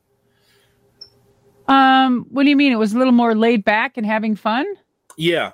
Was It, what, yeah. what was it like? What was it like? Yes. Yeah. I'm telling you, us legends had a room by ourselves. And when you put Hulk Hogan, uh, Jimmy Hart, Ted DiBiase, the IRS, Papa, and Taker, and myself and Ric Flair in one room, oh, jeez, the lookout. It was, yeah, it was good. We were just kicking back watching the show and, um, you know, doing our part, of course. And, um, yeah, it was, it was fun. It was Mhm. fun. You know, there's, it definitely is a different era you know? Um it has become more corporate. Um it is business compared to free falling when i was there. And um but it was like a small little version and now it's like a football field version. So um there's just it has expanded. Just think of a tree and the roots and that's how it is. It's just so many avenues so many opportunities and um it's I can see and feel that the kids feel the same way i did. You know you're scared you're nervous um you're you're worried about your spot you know you got to do good and you're always oh yeah god i don't miss that tension at all let me tell you those ulcers oh crying myself at sleep at night forget it You mentioned the book, including pro wrestling, including being, you know, a pro monster truck driver. You look at your Wikipedia page, pro monster truck drivers listed as number one, and you're also a professional wrestler. Which one do oh. you identify as first? Well, I'm a crazy bitch anyway. So, and I'm a gearhead. Um, I mean, my grandmother, um, she's a hundred and she just retired her Harley at 88, which I have out my garage because I'm restoring it. Guys, she's a blessing. She's amazing. She runs it up and down the stairs. She reupholsters furniture still. She drives her truck. You know, like I said, she's from Minnesota, so she's half frozen, you know, half the year, dead half the year, comes alive. So, I mean, she's probably only 50 and um, I have her genes. So hopefully that is it. So I've got my Harleys out there. My husband has his. Um, yeah, I don't know. I am just. I am. I'm. I'm crazy. I get not crazy. Crazy fun. What? Well, how do you get into monster trucks? Like, I guess I got to follow up there. I am okay. all right. I will. Okay, never- monster truck. So I told you the scenario. This is all in my book. Um, I told you the scenario where I just fed up with wrestling and I got a little win from some friends and the intel that you know Vince may be buying WCW before anyone knew, and I'm like, that's it. I gave him my notice that I didn't want to. I'm out of here because if you were to take over, the name of Deuce and everything could have rolled over, and I sure the hell, you know, oh, you ain't taking that. Mm, nope, been there, done that. Not going to do it. So. Um, around 99 in the late fall, I got a call from a guy named Mike Weber. He is the COO of Fight TV. Amazing guy He's like, Deuce, what are you doing? I'm like, Mike? Yeah. I go, where the hell are you? Where, what have you been doing? He goes, I work for this company called Monster Jam. I said, what's a, mo- what's a monster? What's a jam? What are you doing? He goes, it's these trucks and they're big tires. And he goes, Deuce, do you have a minute? I'm like, yeah. So he explained it to me. He goes, we need women. We don't have one woman driver. We don't have any women hardly in the audience. And I can't think of a better person to get in a monster truck and build this, you know, the whole. And I'm like, oh my God. I said, I've never even seen one. I've never been in a monster, never been to a show. He goes, Deuce, let us fly you out and just test drive one with Dennis Anderson at Kill Devil Hills out there in Carolina. I'm like, uh, okay. I'm just always, okay, I'll try that too. So they flew me out and I met Dennis. What a, you know, country boy, Southern boy, let me tell you. Oh my God. And so they threw me out. Oh my God. they flew me out there. And I get out there and I didn't know what to expect. I had these jacked up tennis shoe thingies and tight freaking jeans and looking like, you know, good, like a wrestler, like I'm going on an interview. I wasn't planning on driving a damn truck. I didn't know what to bring. They didn't say anything. So here I am. They're like, try to suit her up. And I get in this truck and what a perfect marriage. One of my better marriages, except for now, is my best. But yeah, me and monster trucks, hell yeah. Oh my gosh. And let me tell you, when you got 1800 horsepower underneath your butt, dude, it's insane, insane. And it's loud and it's just, oh, powerful. Yes. And so I never trained. I never trained. I just test drove out there and I was a natural. Guys, there's a big story in my book about me first test driving what happened. You're going to just, oh my God, you're going to. and so, um, yeah. So, and I, I got hired on the spot. They're like, you're hired. I'm like, what? Oh God, I didn't come out here to get, I didn't know. So I got hired. And then a week or two weeks later, I was entertaining fans, 60,000 fans every, every weekend for the rest of my 20 year career. I never, never, never like trained. My training was in front of the people. Uh, but I guess that's so much adrenaline. I was just wondering from wrestling to monster trucks, what was the adrenaline rush for you? Is it better for wrestling or for monster trucks? Well, both have both have their own. And to, you know, they they're they're ran the same kind of like a circus, but it was real and competitive, Monster Trucks was. Wrestling was entertainment. Monster Trucks were real. So when I I'm a very competitive person. I mean, at everything I do. And I'm not, I mean, this is very hard to say. It's like whatever I try or do, I was good at. Like if it was air hockey with my husband, I beat his ass all the time. He hates it. I'm a air hockey queen. I love air hockey. And um, it's just on right away. I'm in like competition mode. So knowing that, I mean, I was in. It was just natural. The a, a woman is really quick off the light. It's her her mechanism with that. Her reflex is stuff is just really good when it comes to the green light and her foot stuff. And I don't know what that is, but it has shown that it is. Um, and I was really just quick off the light and good. And I just I wasn't I wasn't I wasn't scared. I had a little bit of fear, but not something that would ever hold me back. I just didn't I didn't care. The Hmm. foreword to the book written by Paul Heyman. What did that Paul mean to your career? Oh, pff, everything. I wouldn't be sitting here talking to you Hmm. if it wasn't for Paul believing me and, and giving me that opportunity. And the DA, the Dangerous Alliance, the most underrated faction ever. Agreed. I mean, guys, yeah, I love it when he said on Raw 30. I was in the room popping when he mentioned DA, and I'm like, yeah, Dangerous Alliance. Way to go, Paul. Oh, wait a minute. That's the third time he's mentioned something. Wait, what's up? what's coming up? Wait a minute. I got to pay attention. What? Yeah, Yeah. That, that that did surprise me because you don't hear about that faction enough. No. So so Larry Zbyszko, Rick Rude, Bobby Eaton, Paul Heyman, you, Austin. uh, and, and Austin. Uh, told it all. Everyone spins out as a star. Everyone in that group became was a star. Was already a star, became a bigger star in WCW. Oh Everyone. my gosh. That was a very talented group. I mean, it's kind of like the Four Horsemen. You know what I mean? It's just Yeah. they were all great. Every I mean, factions are good. You know, you had, you know, every single one had a great meaning and they had their and what they did and carried on and what I mean, everyone was different actually. I mean, we were like espionage. This was espionage. Is that what you said? like we were like oh, 007 and like you know yeah and then you had the four horsemen and then you had dx was just a sloppy mess you know i mean i mean on purpose and then and then you know uh, you just every faction had their own little thing yes james If, bond espi- if espionage was in Atlanta, Georgia, I guess so. I guess Southern espionage. I guess yes yeah this was absolutely fantastic. It really Oh, was to to be able to talk to you, Madusa. thank so- you As someone to watch you in the AWA and to be able to talk to you, bucket list for me. And we're happy to be able to promote your book. We want everybody from GKW that watches our show from Oh. coast to coast to check out your book. Again, what was it, bro? It's just coming The up. in woman March. who would be king. Go to Amazon right now. Get that order in. Like I said, Paul Heyman right in the foreword. Awesome stuff from Awesome. Madusa. Yeah, and thank you guys for having me. And I love my whole pool area here, which isn't real. I think I might dive into it when I'm done. it's not real. I do. I Wait a don't minute, it's not real. My pool's not real. What? real. I don't understand. I thought I would try this green screen thing, guys, but it, it, I've been, I don't know why it's not working. Why does it look horrible? No, it's great. We bought it. We thought it was a real pool. You bought it, yeah, right? Okay. The entire time, yeah. Ducey, You go- Ducey, kayfabe. E- even in interviews, kayfabe, please.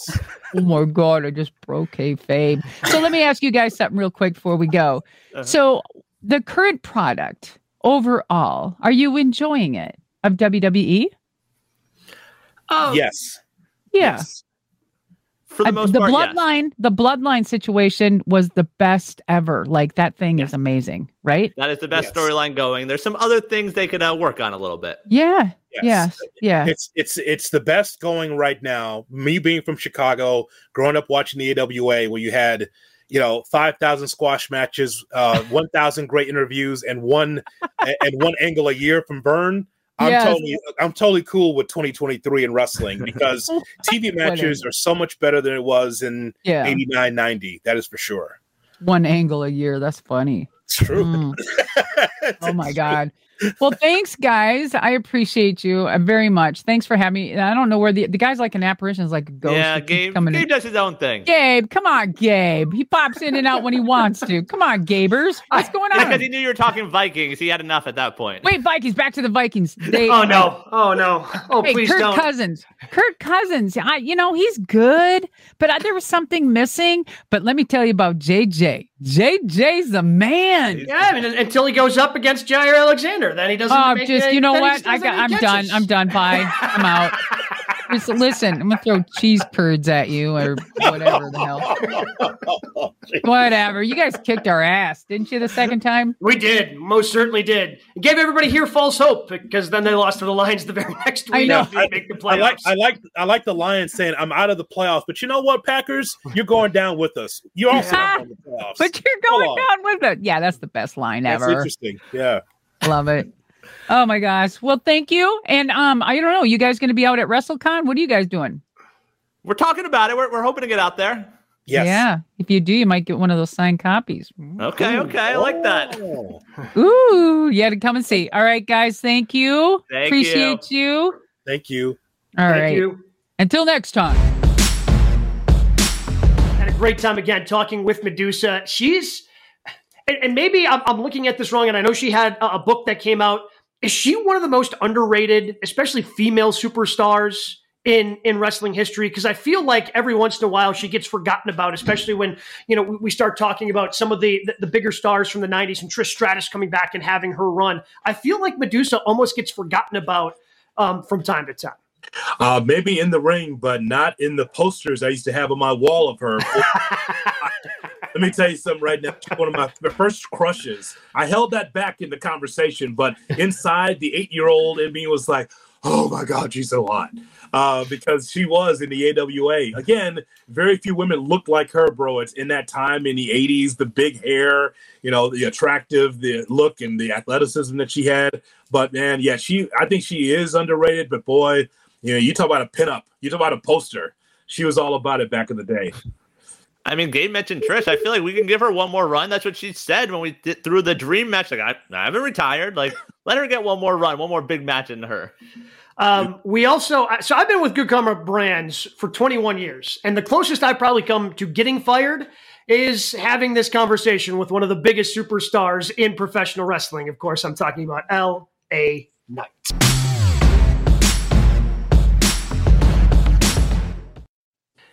Excited to bring in our next guest here on Good Karma Wrestling GKW because, for my money, it's the loudest pop in all of professional wrestling right now. He is going to be participating uh, in SummerSlam, which is available exclusively on Peacock coming Peacock coming up on Saturday, 8 p.m. Eastern. It is L.A. Knights. Thank you so much for the time, man. Yeah, it is SummerSlam week. Uh, it's a big week rolling into Detroit uh, Ford Field, and uh, yeah, man, SummerSlam. It's going to be a big deal. So eh, let's take a step back as as we kind of build this up towards SummerSlam for you. When when you come up to SmackDown and Raw, you're doing so under the name. You get a new character name, and it's Max Dupri. At what point did you realize, hey, I I need to get back to what you know, maybe something that's a little more me. I need to get back to LA Knight. At what point did that happen for you? Uh, look, as far as that's concerned, it's like you come up and it's like, well, I don't know who this person is. I don't know what this thing is, but I'll figure it out and I'll make it work if this is what I got to do.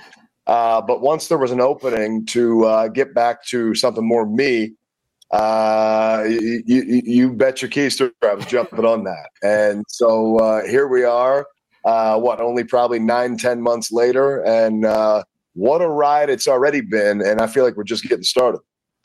You know, I was we were talking about you a few weeks ago, and I said that the reason why that you resonate with the audience is because we've been watching you. We've been we've been watching your entire career, and so people thought, hey, this is the opportunity for LA Knight to really be able to get to the mountaintop. How different does it feel for you now in WWE versus where you've been over your years? Well, I mean, now you're talking about the big stage. Uh, this is just a totally different playing field, and and you guys have been watching me. And you guys have known me, and, and there is a, a little pocket of the audience. It's the same way, but for a large swath of this audience, man, I'm I'm fresh meat. I'm brand new to a lot of these people who've never, you know, knew any of the places that I was before this. So uh, that's kind of the cool thing. The fact that it's not only resonating with people who knew me before, but with the people who know now, and it's because uh, look, I can't put my finger on it, but as far as I can tell, as far as I can guess, I'm just a little bit something different. Some people say it's a little bit something throwback, a little bit something new, all mixed together. And that's exactly what it is. And so if that's the case and that's grabbing people's attention, then hell yeah, let's keep going. Gabe mentioned the sound of that pop when your music hits. When did you first start noticing like something's working here, something's catching on? When do you first remember feeling that? Uh, March, Washington D.C. I remember it like it was yesterday. Uh, it was uh, Drew and Sheamus standing in the ring arguing about something, and then all of a sudden, that music hit, and I was just like, hmm, "Okay, that one, uh, that one hit a little different than the other ones," and it seemed to just continue week after week after that to build and build, and now we are where we are now, to where it's it's even at a at a higher fever pitch. Um, so yeah, I mean, you're looking at all the way back since March, and then you get into WrestleMania and LA, and it was crazy, and it's just continued on and on. So now you have this opportunity at SummerSlam, going to be participating in that Slim Jim Battle Royal against SummerSlam exclusively on Peacock coming up on Saturday, 8 p.m. Eastern. What, what, what do you think has been the, the, the toughest part for you on this build? Because the crowd's been loving you, you just haven't appeared on these premium live events, and this is going to be a big opportunity now.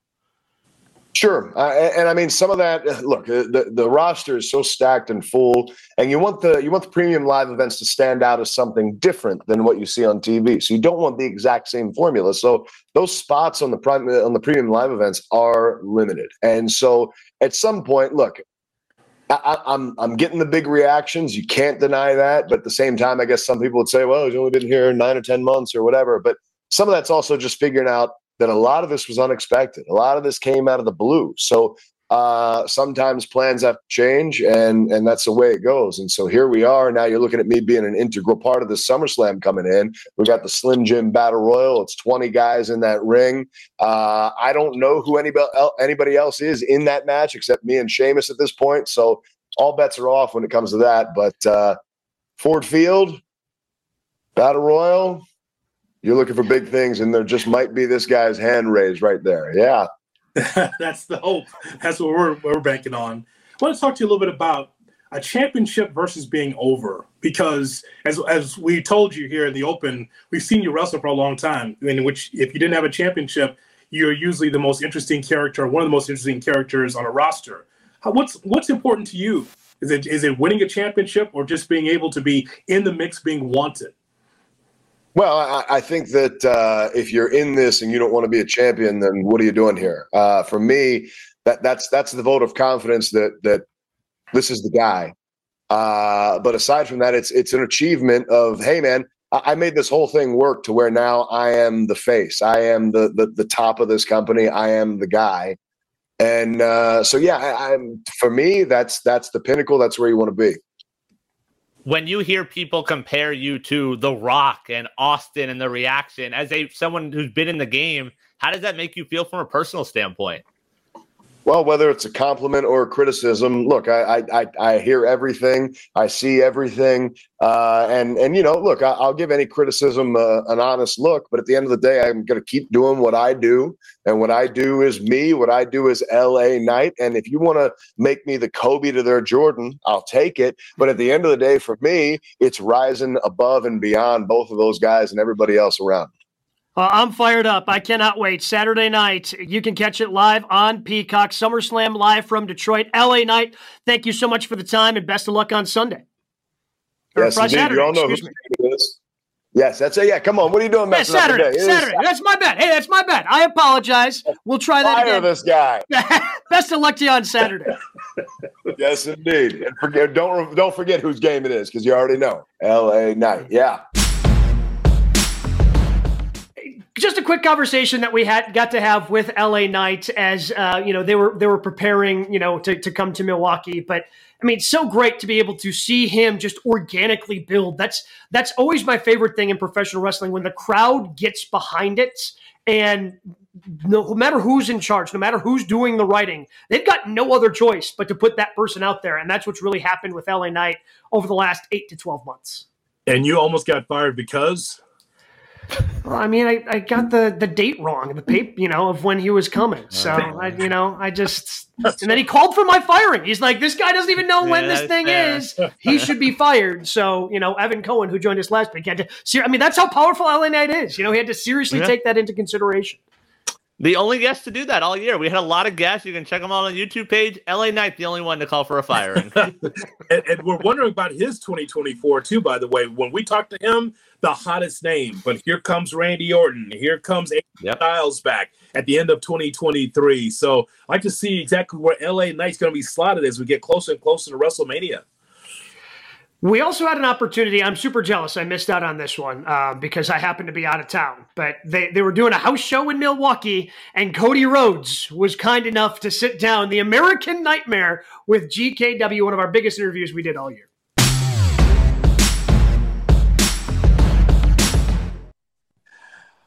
Glad that you could be with us here for Good Karma Wrestling, along with Brian Rowitz from ESPN West Palm. I'm Jonathan Hood from ESPN 1000 Chicago. Thanks so much for being with us. WrestleMania, we cannot wait. SoFi Stadium, uh, you can be able to watch it on Peacock. It is Cody Rhodes against Roman Reigns for the undisputed heavyweight championship for the WWE. Cody Rhodes joins us right here on Good Karma Wrestling. Cody, it's Brian and Jonathan. Thanks so much for your time.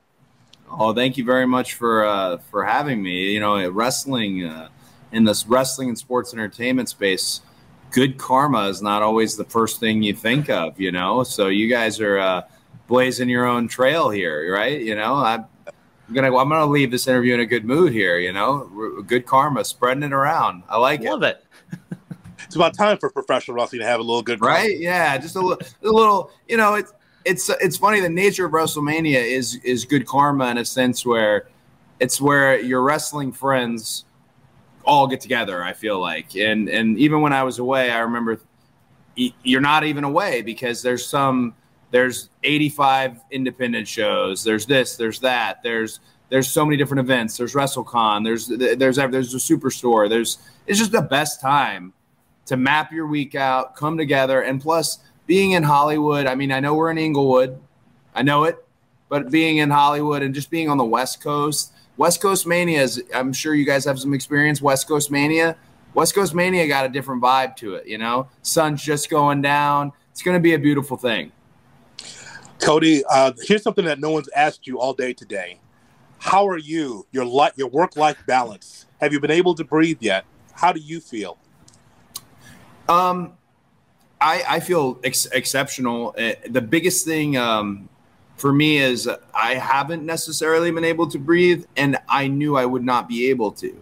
So I have a, a legal pad, like a yellow legal pad, that just is a scratch of all my calendar. Yep. And I just try the best I can to get everything in. The, yeah, there it is. the, the biggest thing is, uh, you know, it sits on my bus, and I haven't really left my bus because we're, you know, we were in Syracuse Saturday, and then Sunday Trenton, coming to TV here today, um, in Boston today. Um, I, but I got to make sure it's great to do all these shows. You got to make sure you do everything to get yourself ready. And a big thing for me is uh, I came into the Royal Rumble at 8.6% body fat. Uh, tights barely even fit. Poor Sandra thought I was still big, you know, and uh, and I, I really want to maintain that. That's something like the whole.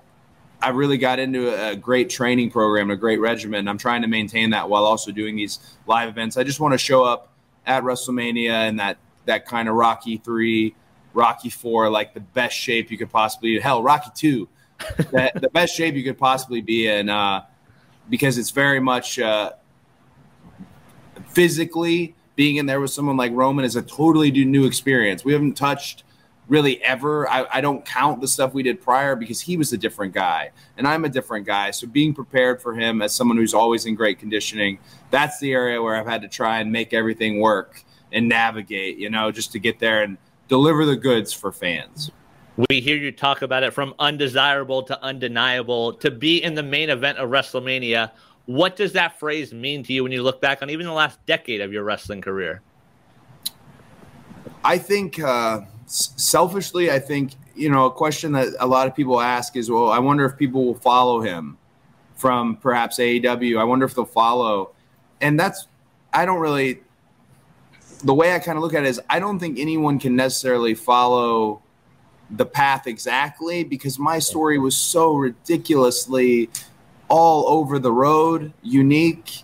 And there was a point in it where it was absolutely out of the cards like out of the question that this could be a thing that was happening. I mean, I at 20 something years old, I would have been so arrogant and so just braggart and bold. And all I keep thinking now is just I am beyond lucky, beyond blessed. Yeah, we worked really hard. And I say we because it was a great amount of people and I shared my career with so many people including a wonderful independent fan base that's followed me, a fan base that's welcomed me back. Uh, we worked so hard, but also we're so lucky um, to be here. But truly, anyone, I think a lot about wrestlers when I say undesirable to undeniable, because wrestlers get so down on themselves about there's no way I can come back from this. There's no way. If you are watching what's currently happening, there's a way. There's a, it's it's called hard work, but it's also a great amount of luck, finding the right people, uh, and also probably the biggest thing is being bold, knowing when to roll the dice, right? That more than anything, I was trying to explain that to Roman the other night on SmackDown. More than anything, that's what I do, man. When when someone says, "Oh, this can't be done," we're going all in. Here's the full bet. Like I just I've been very lucky with my gambles, and hopefully WrestleMania is the biggest payoff of all time.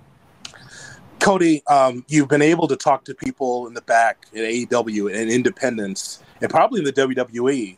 I mean, as, as a seasoned veteran, who do you turn to for big moments like this, big life moments like this? Who do you turn to for advice? Oh, I can't believe I'm going to give him credit, but I am. Uh, Yeah, so you, you guys, do you guys have those friends that just don't know how to text message that they have to talk on the phone? Or you, right? So DDP is one of those who has to talk in person. Hmm. And um, he invited me over recently, and I remember it was such a pain to get there. You know, I got a baby, I'm barely home, such a pain to get here. But when I got there and sat down with him, I instantly realized how grateful and important he is to me because, you know, it's the same reason Arn and I were really close prior. I don't have Dusty, right? And, uh, the you know I have a DDP, I have an Arn Anderson, someone like a Ric Flair. These people were close and connected and experienced it. So Dallas is somebody that I've gone to to talk about things, not to say here's what I think's going to happen or what do you think's going to happen or not to speculate on the moment, but more to just look at the moment and go, wow, this this is uh let's enjoy the next 20 something days because this is absurd. And he actually has opened up his studio to me to where I do all my media from the studio because I refuse to do it in the passenger seat of my car. Um, it's just he's been very special to me, and uh, I don't like giving him credit, but it, he deserves all the credit in the world. He's very much was like a surrogate uncle, and he's definitely stepped into that role in a big way. On the flip side of that, how proud does it make you, some of the guys and girls that you give to, the Ricky Starks of the world, the Julia Harts, the Matt Cardonas, these guys and girls creating their own path now in the world of pro wrestling? How proud does that make you? Well, I'm very I'm very proud of Julia because Julia came from the Nightmare Factory camps. So that's like the question that anybody's going to ask, "Hey, how's your school? Has anyone done anything?" And we can name a few people who had experience already, but really she came from camp 2, uh, did the thing with the varsity blondes, but she just took advantage of every opportunity she found. She was just hitting home runs and even maximizing her minutes and even small segments, big segments, whatever it might be. Just very proud. I keep an eye on her and Lee from a distance. Um, you give to them, and one thing I've learned as a coach and stuff, and even in my role as a, in management, give give without expecting anything back. Uh, there are people who I hired and my wife hired that don't even remember us anymore, and that's okay. It's a you know you give without um, give it you know expecting to get back. I don't want to for one second though put over uh, Matt Cardona because Matt Cardona is he has he's him and QT basically wrestle for my number one friend spot, but QT is emotionally, and I'm not afraid to talk about this. QT is emotionally available there. He's there to talk about real things. Cardona is so into his world, and I feel like he, I don't know, he has blown me off on like three different park visits and stuff like that to the point where he's about to get dropped way down. Wow. Like he might even get out of the, the circle, like below Aaron Solo, out of the circle, um, just because I'm really proud of him. He's out there. He's doing the indie god thing with the Indiana Jones hats. Uh, is everything Matt's doing. Matt Matt has been the king of the indies now. This is going on year two. You only usually get one run in that role, you know. Like he's going on year two. What Matt does next is going to be huge. If he goes to uh, AEW, that'd be cool. But if he comes back to WWE, that's what I want. Um, it would be off the charts. I think. I think he's a huge get, a huge free agent. He's the best he's ever been. Uh, but he's really pissed me off. He's not. I have no good karma with Matt Cardona at the moment. And Jay Hill, we might need to help Cody out. We've had Matt on this show. We talked about Splash Mountain, so we might He need to help this you out a little bit. he did this interview with uh, Bill Apter recently where he buried me. And I have this story about Matt, which I'm going to tell eventually about watching his first meeting with a certain member of management somewhere, how, how he tanked this meeting right in front of me. And then one big line he hit in the meeting that I'll never forget. This is one of my real life friends. He said, I just want to make it clear I'm never putting on a Nightmare Family jacket or associating myself with him on screen. What?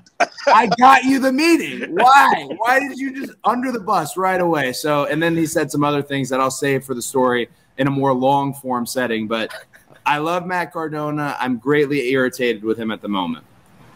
The American Nightmare, Cody Rhodes, will be taking on Roman Reigns again at WrestleMania. Watch it live on Peacock. Two nights of great action from SoFi Stadium in Los Angeles. Cody, what was the uh, reason why? Maybe you've heard this over the years. Why Dustin or why Dusty did not get a chance to be able to win the WWE Championship at some point in their careers?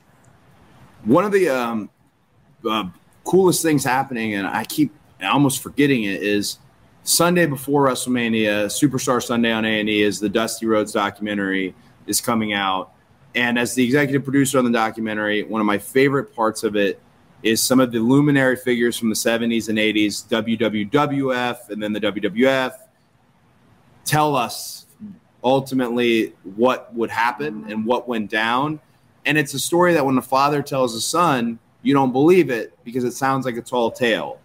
To hear it repeated by the likes of a Hulk Hogan or a Bruce Pritchard, uh, I'm very excited. I don't want to give it all away, but I'm very excited for fans to see how the documentary is approached in terms of his lasting impact. I mean, you're seeing his impact right in front of you at WrestleMania with the fabled Dusty's kids. All of them are in major matches. Uh, one of them is my opponent in the biggest match of the of the event. Um, I think people will be really impressed the things he did that they don't know about, and the things he did that they do know about are impressive enough. But very much looking forward to people seeing the documentary. As far as chicken's concerned, my brother Dustin, I think I think I had the benefit and luxury of I came after Dusty had moved on in the industry. I think Dustin probably had much harder of a battle. You know, I was almost a novelty being so much younger, 16 years younger than Dustin. Dad was 39 when he had me. I think he just had to fight something that is probably insurmountable. Uh, very proud of him. Like you said, Hall of Fame career, still going. You know, it's one of those things where I know he said he doesn't feel like he has much time left, but I don't see him slowing down either. So I'm very curious where Dustin ends up. And uh, I think about Dustin very often heading into this just because he's the family I have, you know? When you talk about obviously the impact Dusty had on your career, everyone knows about that. Who were some of the other wrestlers when you were coming up, turning into the pro wrestler you are today? That either their matches or even just real interactions with them, you say, okay, this is someone that turned me into who I am today. I mean, are we talking like a peer level, or are we talking uh, someone? I think when you were younger, like coming up, like obviously Dusty's there, but if you're going to Yeah. go somewhere else, some of those guys. Well, my guy was uh, my guy was Shawn Michaels, um, and and I say that because Shawn was a journey in a sense that from the Rockers. Hey, Greg's here. Greg's coming in. Greg, what are you doing? Greg, get in here. Hey, Greg. All right, so Shawn Michaels, uh, he was one because Sean, the, the Rockers happened, of course, and then the, you know the the the whole sexy boy persona, him and Sherri, and then everything. But then also going to a full WrestleMania where he didn't win the championship, to then go to WrestleMania 12 where it takes an hour plus to win the championship. He was someone I liked as a kid a great deal. He just captivated me. Him and Sting were my guys. They captivated me. But I loved it as I got into the business because you watched his journey.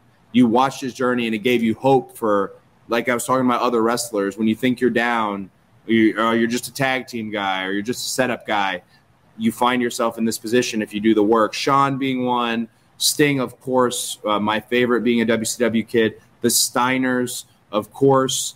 And then uh, as I got a little bit more right before I busted in in that teenage scene, Eddie Guerrero, uh, another one where what a long journey to get to the Cow Palace, to get to that moment that he had uh, w- with Brock Lesnar, and and that's one that I think about a lot lately because again, it's one that you wouldn't have seen coming, but then when you saw it, it made all the sense in the world.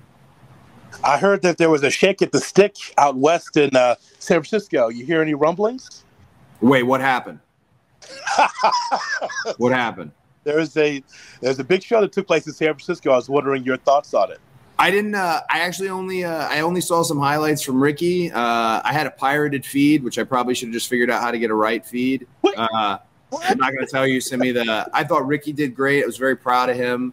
Uh, you know, Chris Jericho is an absolute legend. As he's more than a legend. He's Chris Jericho, and for Ricky to be able to to deal with that and handle that in the way he did, very proud of Ricky. Very proud of Julia, of course. Just seeing her. Proud of Malachi actually, because he was somebody that I, I I loved our interaction with, and then I wanted to see more of that Malachi. And it's been a minute, so to see him uh, deliver FTR guys, Uh, I saw, and then all my other kids. I ain't gonna name them because I ain't gonna put them over, but all my other kids who, you know, one of them is out there in the main events, and it's great. We don't have to be best friends or anything, but just very proud of uh, of their growth and their continued growth. I know we knew that you were a fan, but my Bronny's like us. A pirate. How about that? His own private link. Cody. Well, it's way. listen, one of the benefits of working for WWE is like, oh, it's on Peacock. You go on Peacock, it's right there. Right. Right. Anywhere else I've wrestled, whether it's New Japan, anywhere else, these interfaces are a disaster. They're a disaster, guys. And like, I love every like FITE TV. I'm all right. I like FITE TV. That Uh-huh. one, at least they got some of the like. But come on, right? We're clearly you're tuning in in a streaming fashion today. I'm not. Yo, we've talked about it a lot with you mentioned New Japan. Like I'm pretty sure we've signed up for the dojo somehow and trying to watch some of their shows. So here Dog. we are today. They I get they take ten dollars from me like every week, and I don't remember what I signed up for. so, but hey, whatever. It's everyone's learning. We're growing as you know. WrestleMania is the biggest numbers wise, metrics wise that it's ever been. That just brings up the whole business, and I'm I'm beyond blessed that I get to be in that position. We've seen it on social media. We've seen people get in trouble sometimes at house shows for the too sweet gesture. You at a house show, yourself, the Good Brothers, and a fan dresses your father. We shouldn't expect any backlash from that, right? You're going to be okay from that's too sweet. I think I'll be fine. I also the uh, Mike, the the Dusty impersonator, often sometimes can be it's wonderful and a blessing, but often sometimes can be a little bit of a nuisance because the crowd is like going nuts over him.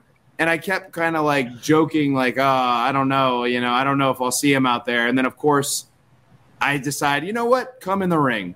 Why not? Make a whole big deal out of it. So it ended up uh, he, a great guy who actually part of the Dusty doc. I don't know if it'll make the final doc, but he has a really unique story, not unlike my father's. So it's great to see like the fandom continue and people take the photos with them and stuff. I love it. Let's play match game. Uh, I don't have the pencil mic like Gene Rayburn, but I can at least ask the question. Um, so, Cody, uh, Roman Reigns as a performer is blank.